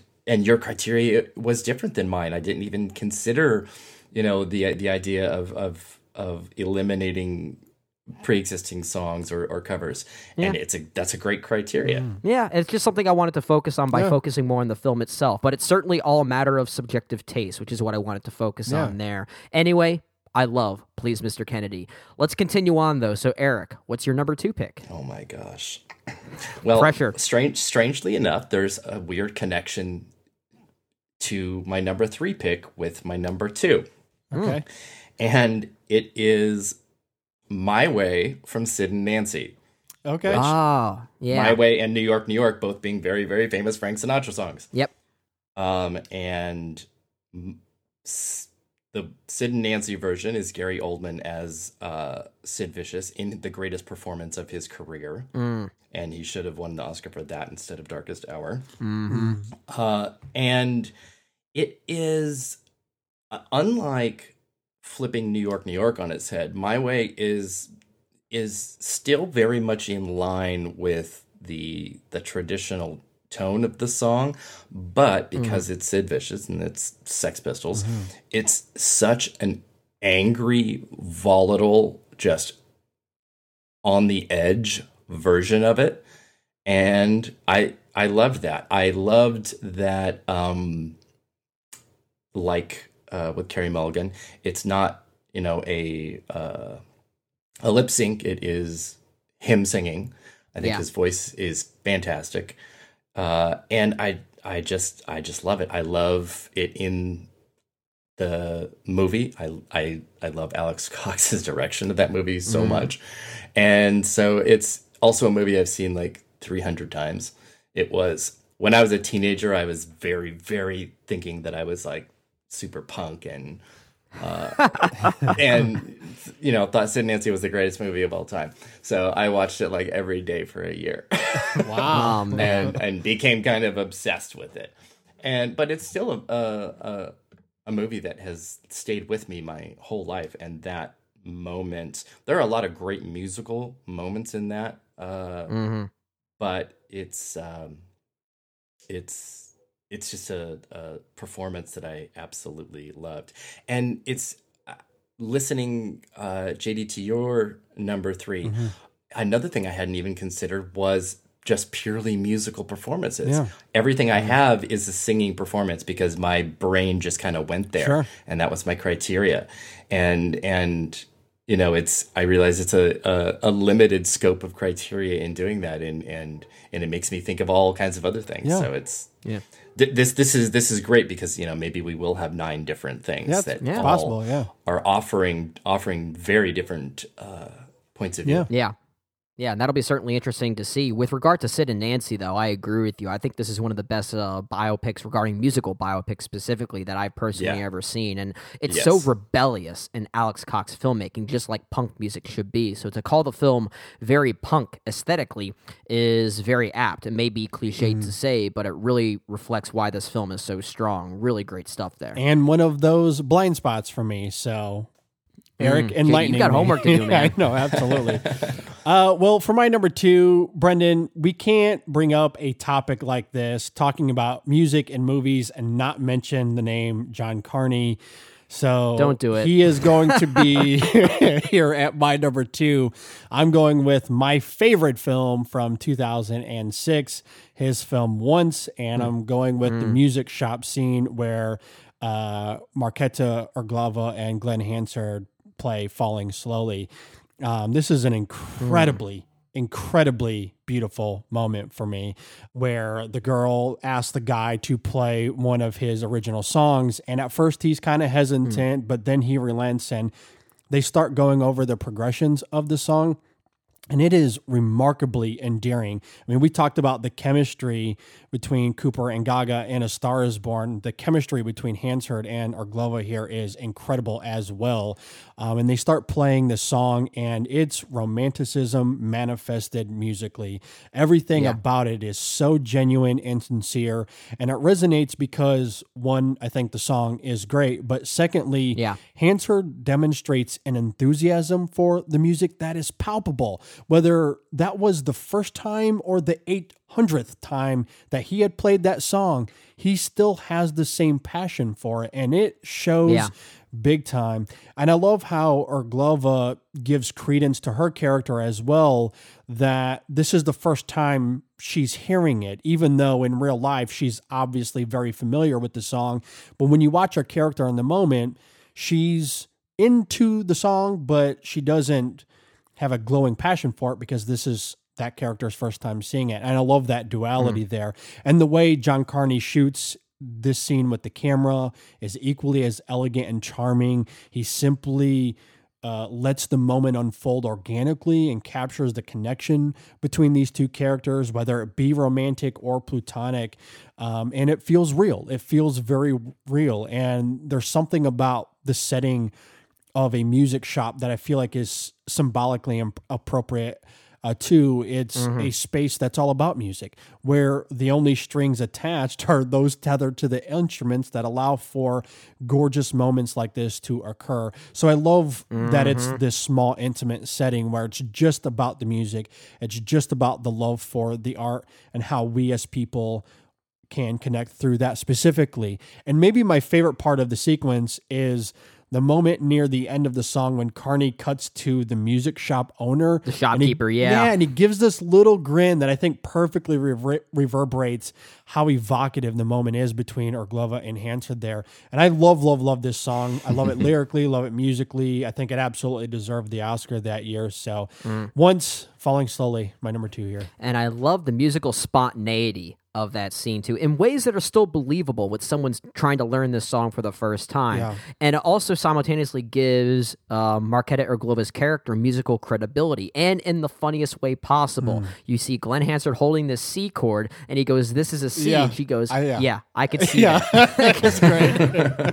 it's perfection and i love the way that that's handled really great stuff i expected to see the movie once make this list at least in some way shape or form perhaps we're not done talking about it yet but we shall see Okay. for my number two pick i'm going back to the year 1991 not terribly far back but i'm going to another one of my favorite music biopics and that's the Doors from director Oliver Stone, starring oh, Val Kilmer wow. as one Jim Morrison. Nice. And it's interesting. I talked about this movie back when we did our top three movie poets, JD. I think that was during our review of Paterson, Yes. if I'm not mistaken. And I talked about Jim Morrison. And I mentioned their performance of Light My Fire on the Ed Sullivan Show, in which Morrison deliberately Yeah. emphasized the word higher when he was strictly told to censor that. And I just Yeah. love how rebellious It's of a a poet that scene, he was. yeah.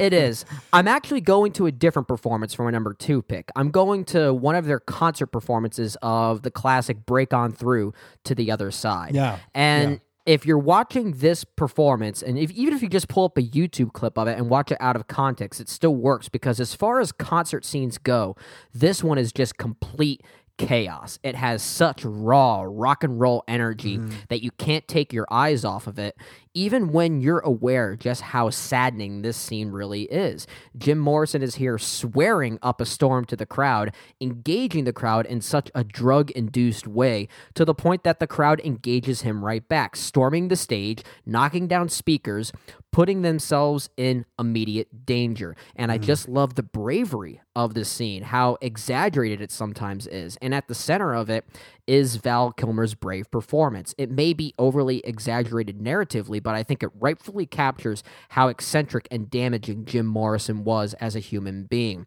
So the way that Oliver Stone shoots it, the the the rawness and how it actually feels very early 1970s in the moment as well, Mm.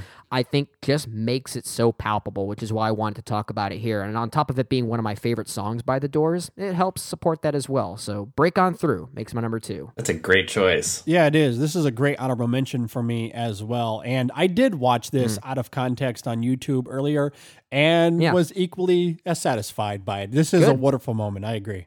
Yeah, great stuff there. But let's get to our number one picks, our nitty gritties at this topic. So, uh, Eric, back to you. Your number one Oh musical God. performance, if you can, if you can muster. I know you've been struggling. okay, so so so something happened during this this last you know couple of minutes in talking about this, Uh-oh. and I have a new number one, Oh, nice. which obviously Wow. supplants my number one out of contention, Wow. and it's break it's breaking my heart to do this Mm. because I it's I want the other one, but I'll mention that in the in honorable Sure. mentions in a little bit okay. but it's uh it, it's funny i i talk about on my podcast sometimes you know if when i have a guest on and and you know we're talking about predictions and they bring up something or a or a reason for something that they believe in that in that moment i i will be like oh i totally agree with you and i had not thought about it in that way Mm. and i can you know i make changes and adjustments in the moment so i'm making a change and an adjustment in the moment here uh, by going with a song that is an original song for the film. And I hope this qualifies, and I think that it does. Okay. Um, and it's I've seen it all from Dancer in the Dark, Ah, okay. Interesting. and it's re- it's really it's it's kind of a tough pick too, because the the the history behind Bjork's performance and how she felt about Lars von Trier and just Yeah. him as a as a person is is very difficult It to um to look at in a way that is still objective to to this conversation and, and, and what this Yeah. is. And it's it's I I don't want to eliminate how amazing Bjork is in the film So good. how fantastic this song is in detailing what is happening to her character as she goes blind. And it's also a really, really beautiful song. Um, there's, you know, the film version is is her and Peter Stormare, and then the single version is is her and Thom Yorke, which is a goddamn great combination. um, I mean, my God, that is a great combination.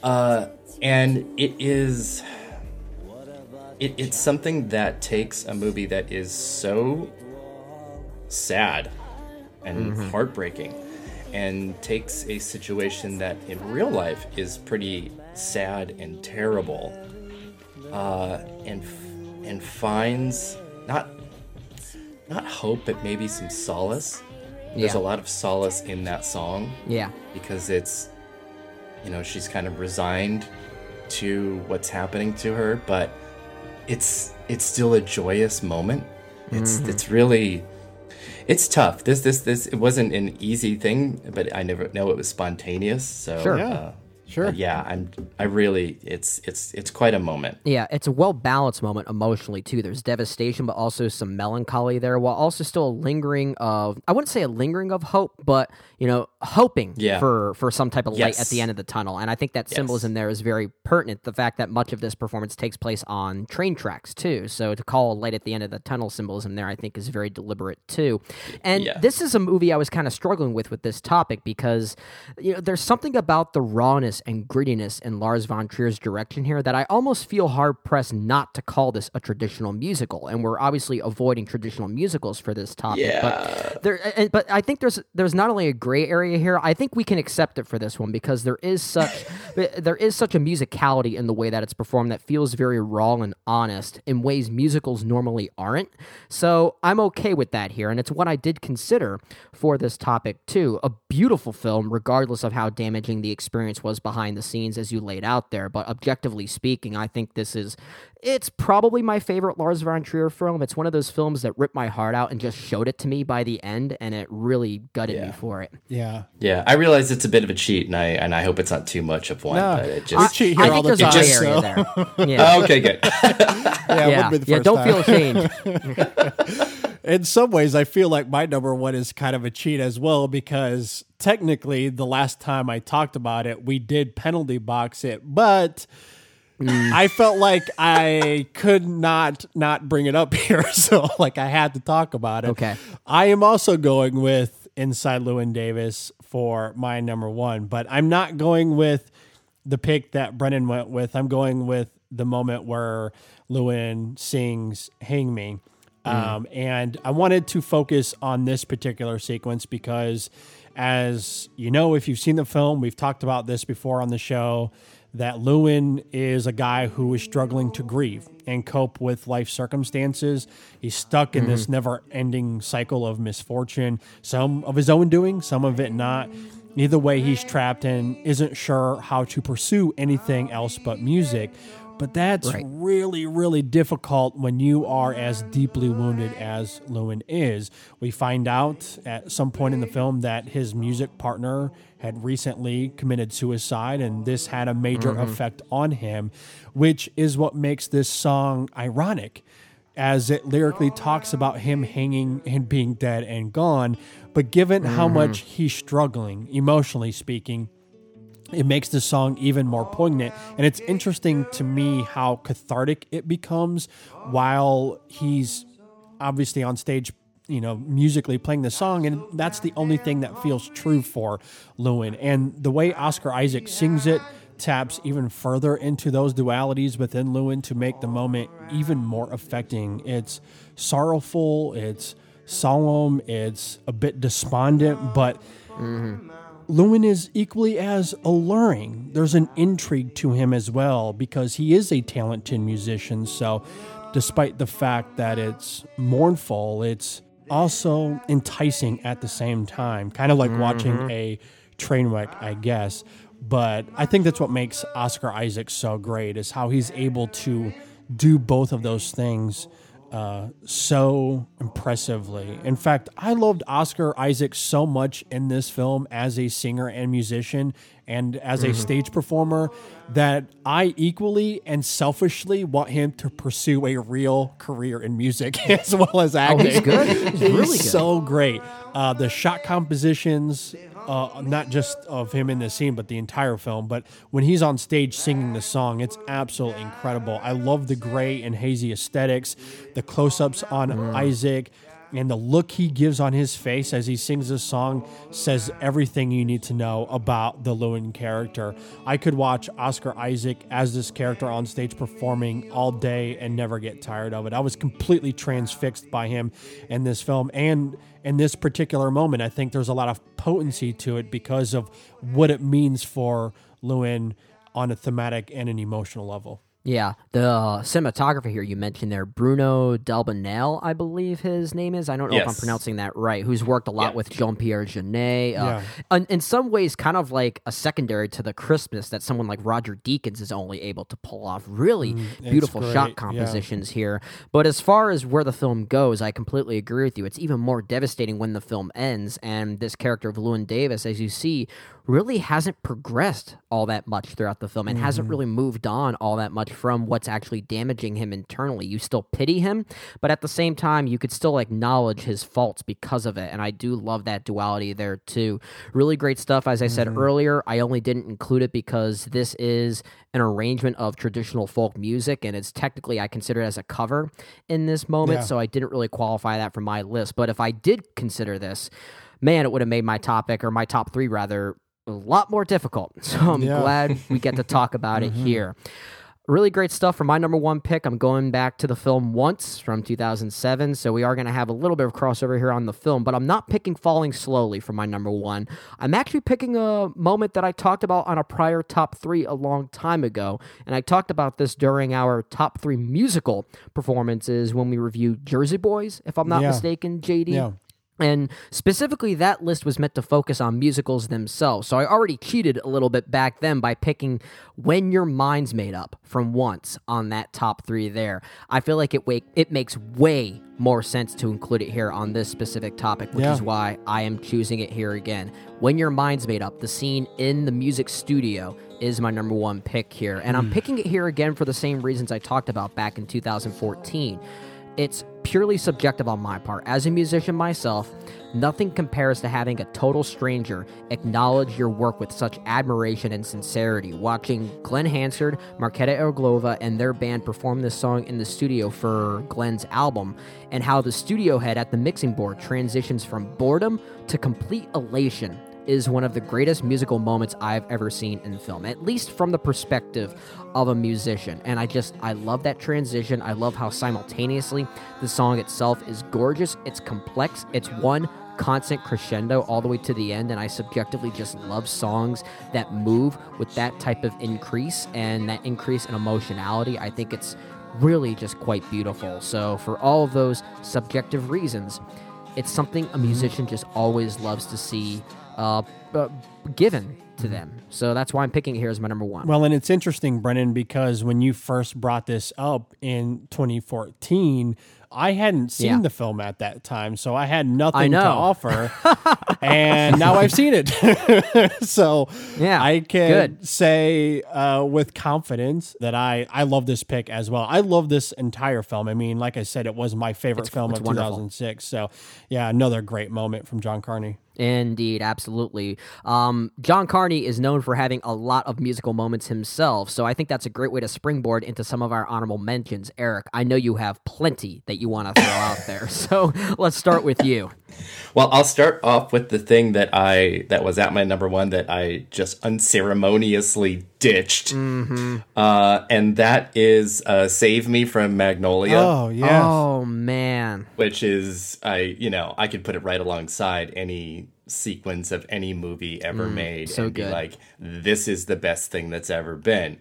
Um, it's already Magnolia is already a movie that is full of just bizarreness and biblical proportion craziness Mhm. and it's you know it's already long and it's expansive and robert altman would be like this is a long movie yeah, and and then it pulls everything together with that aimee mann song in a way that is in equal parts bizarre silly poignant Mhm. heartbreaking beautiful funny. It's it is everything. It is it is everything. Yeah, and for a, for a movie as crazy as that is, to be able to top it off with something that just makes everything else seem slight by comparison Sure. is is kind of an achievement. yeah. And I I agree. I'm I'm obsessed with it. yeah, I agree with that. Another great honorable mention for me as well. Did you have any others you wanted to throw out there? Oh my god. Yeah, weird stuff like and it this is only barely a song. It's really like a poem, but I had wanted really wanted to include it, and that is this poem sucks from So I Married an Axe Murderer. because Wow. I did Because- not expect Me that. either. I knew that nobody was going to see that coming. Um, and there's just it's a there's a great musicality to it. It's a I love the movie. It is one of a cult classic for me that I I just am obsessed with. I really love that movie. Um, I would also include A Mighty Wind, uh, Kiss at the End of the Oh, Rainbow yeah. Because that was sort that of that was why I had asked earlier about mockumentaries because it, it- you know it's a mockumentary about folk musicians but it's Mhm. you know they're not they're not really so Sure. it's it's it's its own thing. Uh, so that's that's like a that's like a major for me. Um I love the Here Comes Your Man in 500 Days of Summer. Oh, um interesting pick. I love Every Sperm is Sacred in the Meaning of Life uh Monty Python's Meaning Yeah, of Oh my sure. gosh, I Um, forgot about that one. it's it, I this is it's so funny because in my in my honorable mentions I I reach much further into different styles than I did in my my eventual top three. It's- Nice. and it's funny because I I will say the the thing that I thought we might all have uh, was going to be the tiny dancer moment from Almost Famous. Mm. Yeah. But Ah, it's it's not quite enough. Yeah. But it is a moment that, you know, like a great musical moment, coalesces Yeah. and brings everything together, even if it is just for that moment. Yeah. Mm-hmm. And I think it does that really well. Yeah. Yeah, there is some great thematic credence to Oh, it big too. time. It's just one of those. Yeah. Yeah. it's just one of those moments. I think is more of a utilization of music rather than a musical performance. And I think we actually Yes. talked Yeah. about that pick, uh, Yeah. JD, during that specific topic when we talked about utilizations of songs in movies. And I think we talked very much about Almost Famous for that reason. It's a great scene, Mm-hmm. really great stuff there. JD, Yeah. do you have any honorable mentions yourself? Yeah, as far as a few honorable mentions, I also had on here the uh, Johnny B. Goode sequence from Back to the Future. Mm. Uh, Julie Delpy singing to Ethan Hawke at the end of Before Sunset is very was very close to making this list for me. Um, I mentioned this on Twitter, but the film Frank from 2014 is a weird, bizarre film that I love, and the song Oh "I Love You All" is great. Uh, Hey, you cannot forget about Coca Cola lipstick ring. that too. Some Oh my God, what a great there. choice. Um, Yeah. The ending to Born to Be Blue, where Chet sings, I've never been loved before. I love I Drive It Like You Stole It from Sing Street. It was very close to making this list. And I really could have. the have. best original song winner, right? Yeah, exactly. I could have flip flopped that out from Falling Slowly. I love both of them equally. Yeah. Uh, the rap from the Marcus character in Short Term 12, I thought about. Um, Oh, that's great. the Detroit concert from Straight Outta Compton, I think, is riveting. I consider that here. Um, the battles in Eight Mile, I also looked at. Uh, Brendan, you talked about the Doors. I mentioned that as a good honorable mention for me here. Uh, the ending to Phoenix, where Nina Hoss sings "Speak Low," I think is really great. Um, Fallen and Flying from Crazy Heart, Jeff Bridges and Colin Farrell. That's just a really fun scene that I really liked. Yeah. A Man of Constant Sorrow from Oh Brother, Where Art There, I think is really enjoyable. Same with the ending concert from School of Rock. I get a kick out of every time. Yeah. Um, as far as a few mockumentaries, this is Spinal Tap is an obvious one. Pop Yeah. Star, Never Stop, Never Stopping. I thought was really fun. Yes! So I considered that one here as well. Mm-hmm. Um, and then a couple of fun, goofy ones.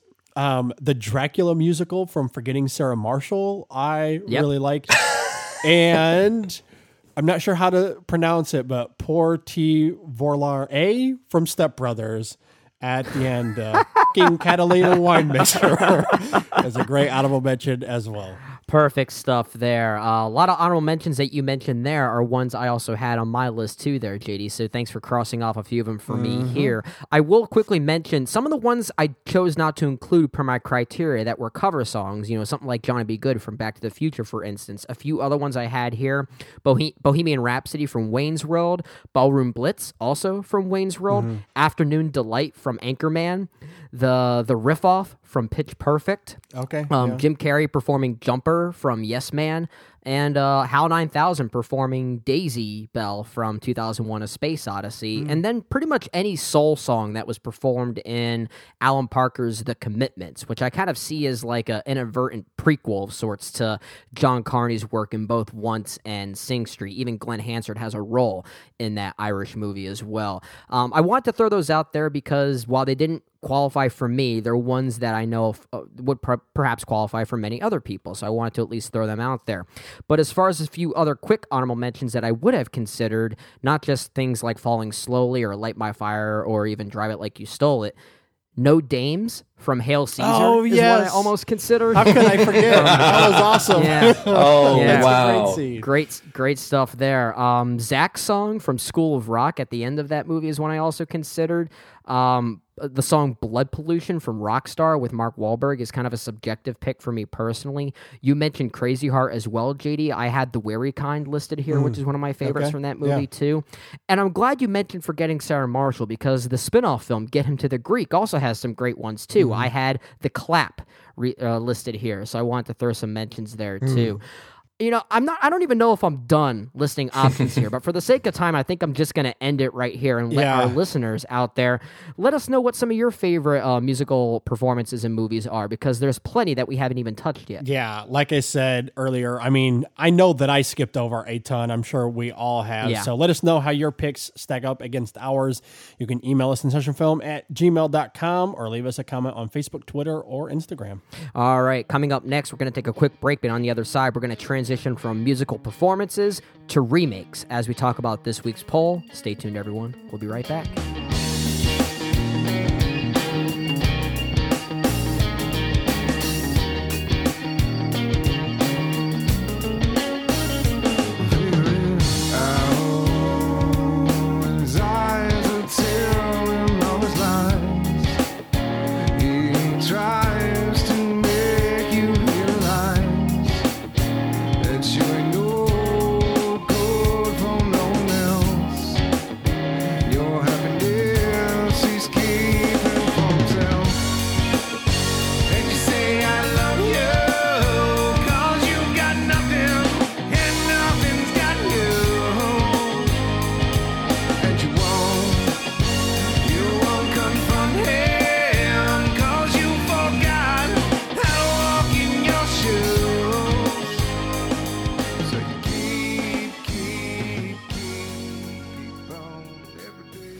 Everybody, just want to pause here for a quick second to say a big thank you to everyone that supports the show. We cannot do this without you. Your support does go a very long way. And one way that you can help us out is by leaving us reviews on iTunes. And we got a couple of recent ones that I wanted to take a second here to read real fast, Brendan, if that's okay. I guess. Um, we got a review here from Adnan who said, This is one of my favorite podcasts as it covers both details and nuances about the world of film. But my favorite part is how many movies I get to discover by following this podcast.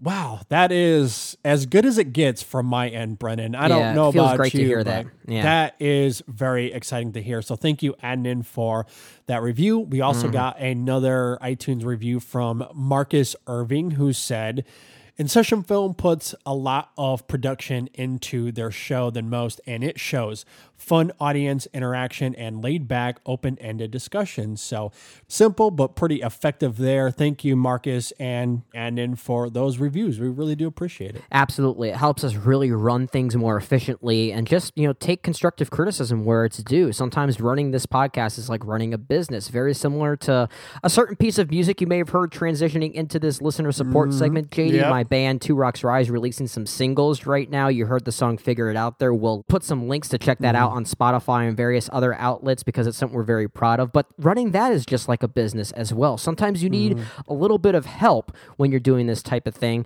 And that's something that FreshBooks can help for those of us who are out there running small businesses of sorts. FreshBooks is the easy to use invoicing software designed to help freelancers and small business owners get organized while also saving time on things like invoicing while also getting paid faster. Its key features include not just invoicing and billing, but also expense capturing and expense tracking, allowing you to neatly store and record your expense history without neglecting any important charges. It's really great in that sense, but best of all, it's not a bloated one size fits all accounting solution. And coming from someone like myself that deals in finance for my day job, I can definitely relate to this very strongly. FreshBooks is hmm. designed exclusively for small service based business owners who bill for their time and expertise so they can get organized and get paid, whether it be a film podcast whether it be a rock band like I'm also doing, they could be mm-hmm. helpful for all of that. They are also offering a free 30 day trial to anyone that wants to give them a try. You can go to www.gofreshbooks.com and enter in session film in the How Did You Hear About Us section.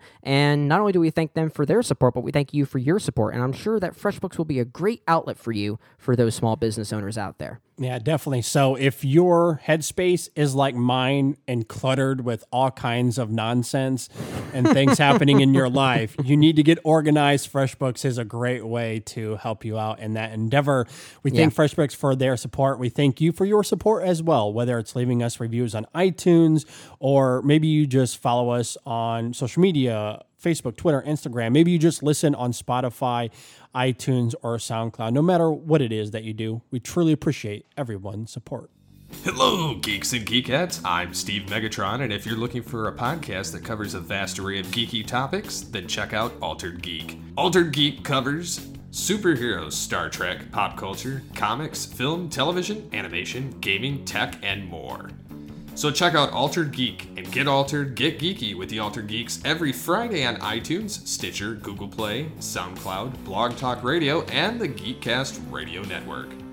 You're listening to the In Session Film Podcast. This is episode 294. Now let's talk about this week's poll. It's real bad. Okay? I don't like those numbers at all.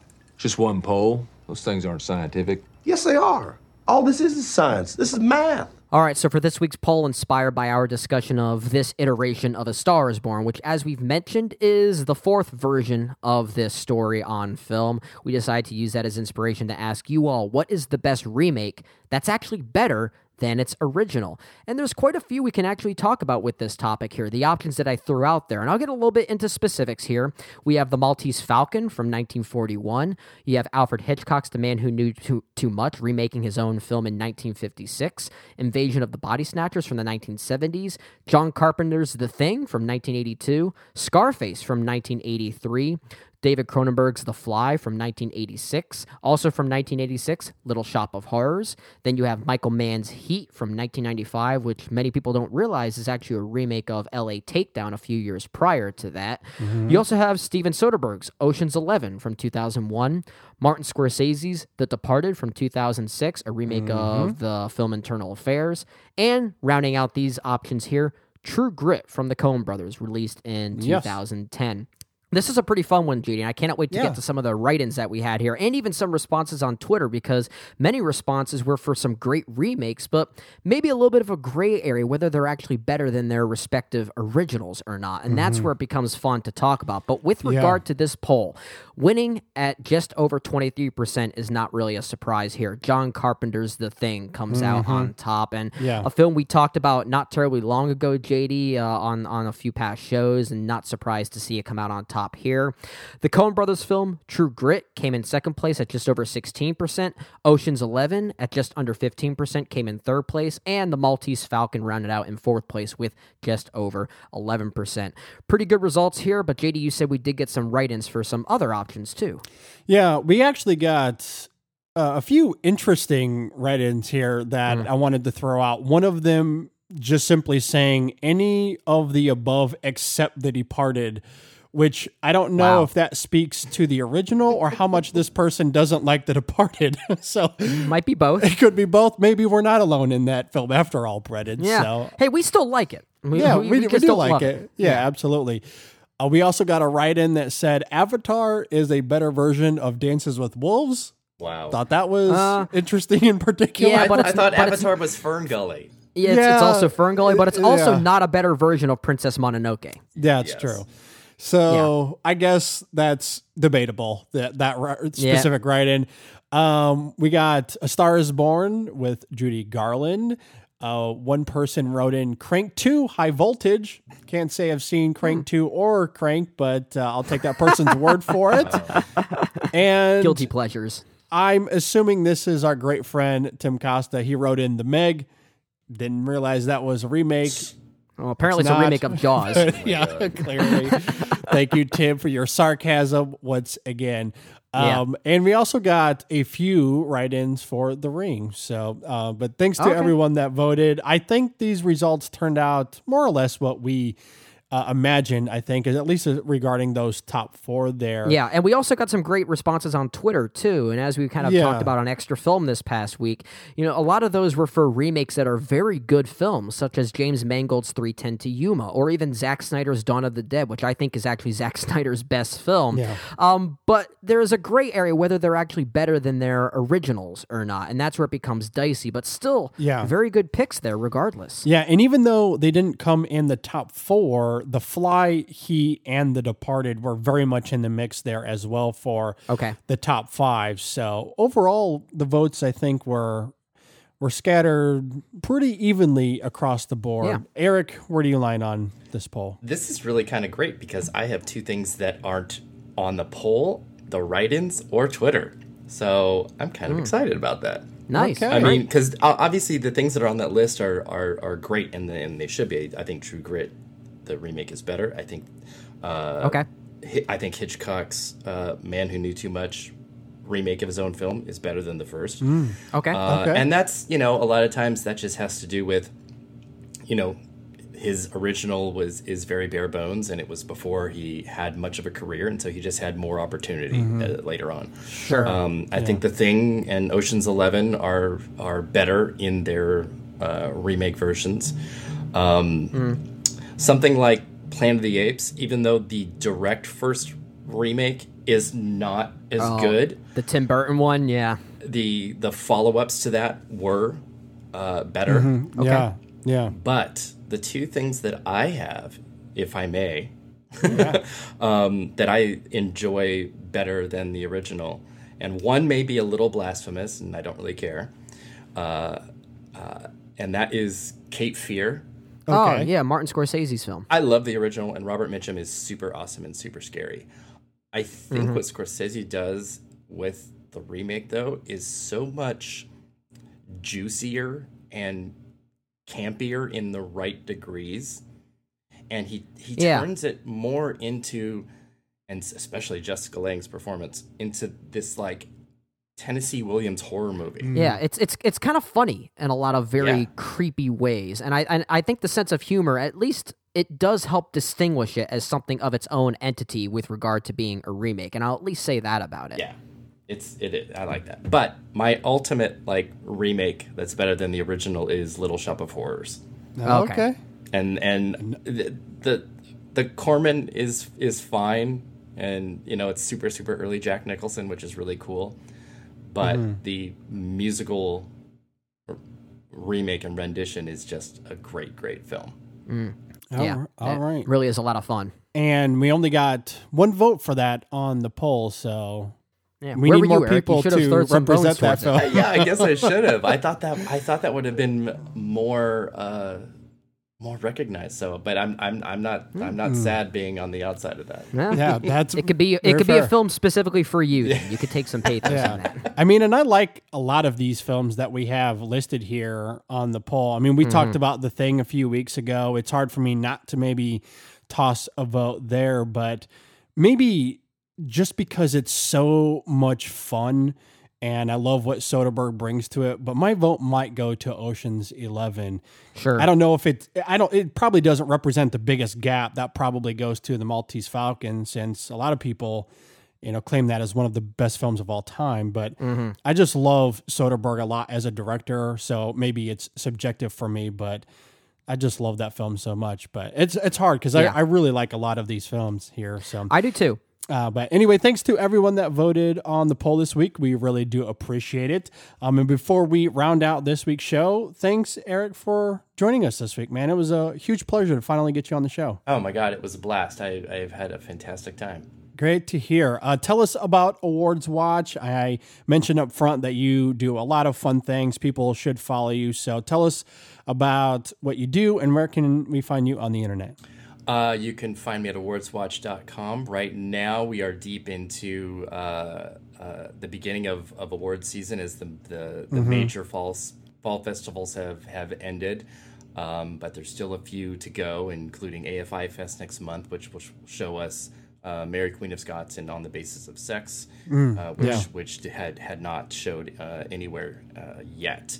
Right. So I'm doing Oscar predictions. I've got monthly official predictions, and then I have Frontrunner Friday, which comes out every Friday, and that just kind of is uh, showing any little incremental changes that, that can happen during the week. Like last week, we had the trailers for Vice and The Mule come out, Mhm. and you know it was it was great to show how much, if any, you know that it, it impacted the the Oscar race. Sure. And you can find me on Twitter at awards underscore watch, and then on Instagram and Facebook at just awards watch. Yeah, definitely go and give Eric a follow. The work you're doing is amazing. I love it. I pay attention to it all of the time. And Yeah. I'm telling you, you are missing out if you're not following Eric on social media. So go and Thank check you. out his work. Yeah, thank you for being here. Um, with that said, we'll go ahead and round out this week's show. Just a friendly Mm-hmm. reminder that you can follow us on social media as well Facebook, Twitter, Instagram. Just search In Session Film, you'll find us. We're active on Letterboxd at letterboxd.com slash In Session Film. And of course, you can always email us at insessionfilm at gmail.com. You can also subscribe to us directly on iTunes, Stitcher, Google Play, as well as SoundCloud. But while you're there on iTunes, please leave us a review. We greatly appreciate some feedback over there as well. You can also find us on Spotify. Simply search for In Session Film in your Spotify search bar, and you'll find us there very easily for your easy listening pleasure. And speaking of easy listening pleasure, our podcasts are also syndicated every single week at geekcastradio.com, the Podfix Network, and the Lamb Podcast Network. Or you can simply check out our Listen Now page. Just go to our website at InSessionFilm.com slash listen dash now. And the In Film podcast is supported by our great listeners like you. Once again, if you want to help us, just go to InSessionFilm.com. There we got bonus content available for just a small donation of 99 cents. We have the In Session Film store if you want a fun t-shirt, or you can just go to InSessionFilm.com slash donate and you'll see more information there and how you can help us. I would also recommend our mobile app where you can hear everything we do under one roof for just a one-time fee of $1.99. And you can find that app on the Amazon market for Android devices, the Windows 10 phone store for Windows devices, and the podcast source app for iOS devices. And all of those details are on the website at insessionfilm.com slash apps. Okay, let's get to final thoughts. We'll go back to you, Eric. Do you have any final thoughts on anything before we leave today? Uh, go see A Star Is Born and go see it Yeah, with you go. see it with an open mind. Um, Yes. Yeah. yeah. That's that's what I will say because it's Yeah. it's already a big hit. It's going to be Mhm. a big Oscar player, Mhm. and you need to pay attention. yeah, Mhm. great advice. I will reverberate that as well. As far as other final thoughts for me, JD, normally we have to apologize up front for when we talk about sports Uh-huh. uh, on this show. I Yeah. am not going to do that, but instead I'm going to say I also have to apologize up front because people may get sick of hearing me try and promote my band launching some new singles. Uh, we actually just launched a new single on Spotify. It's called "Figure It Out." The band's called Two Rocks Rye, and I just want to I want to promote it on this show, given the subject matter of "A Star Is Born" being very pertinent to that type of topicality. Mhm. So hopefully you guys give it a listen. We're very proud of the work we've been doing. The band's called Two Rocks Rye. Good alternative 90s influence rock music if that's certainly your thing. Hopefully you check us out. We'll throw some more thoughts about that later. Yeah, absolutely. We did feature one of Brendan's tracks on this episode, and we'll have a link Yeah. for it in the show notes if you want to go and listen to it. And Yeah.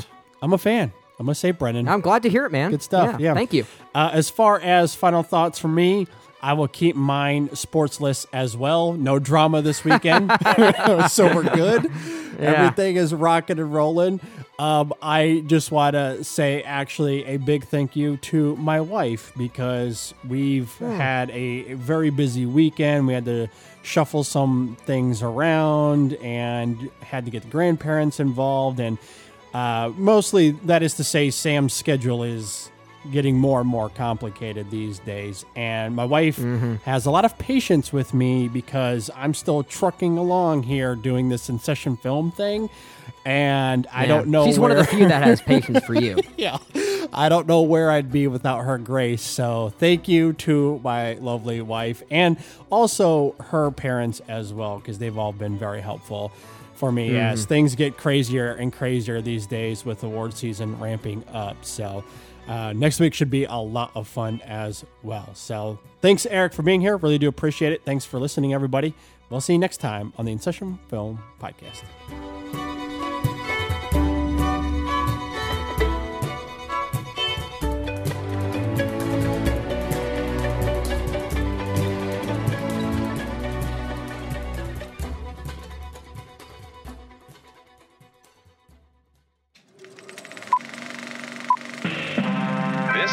Podcast from the Podfix Network. You can check out more shows like it at podfixnetwork.com.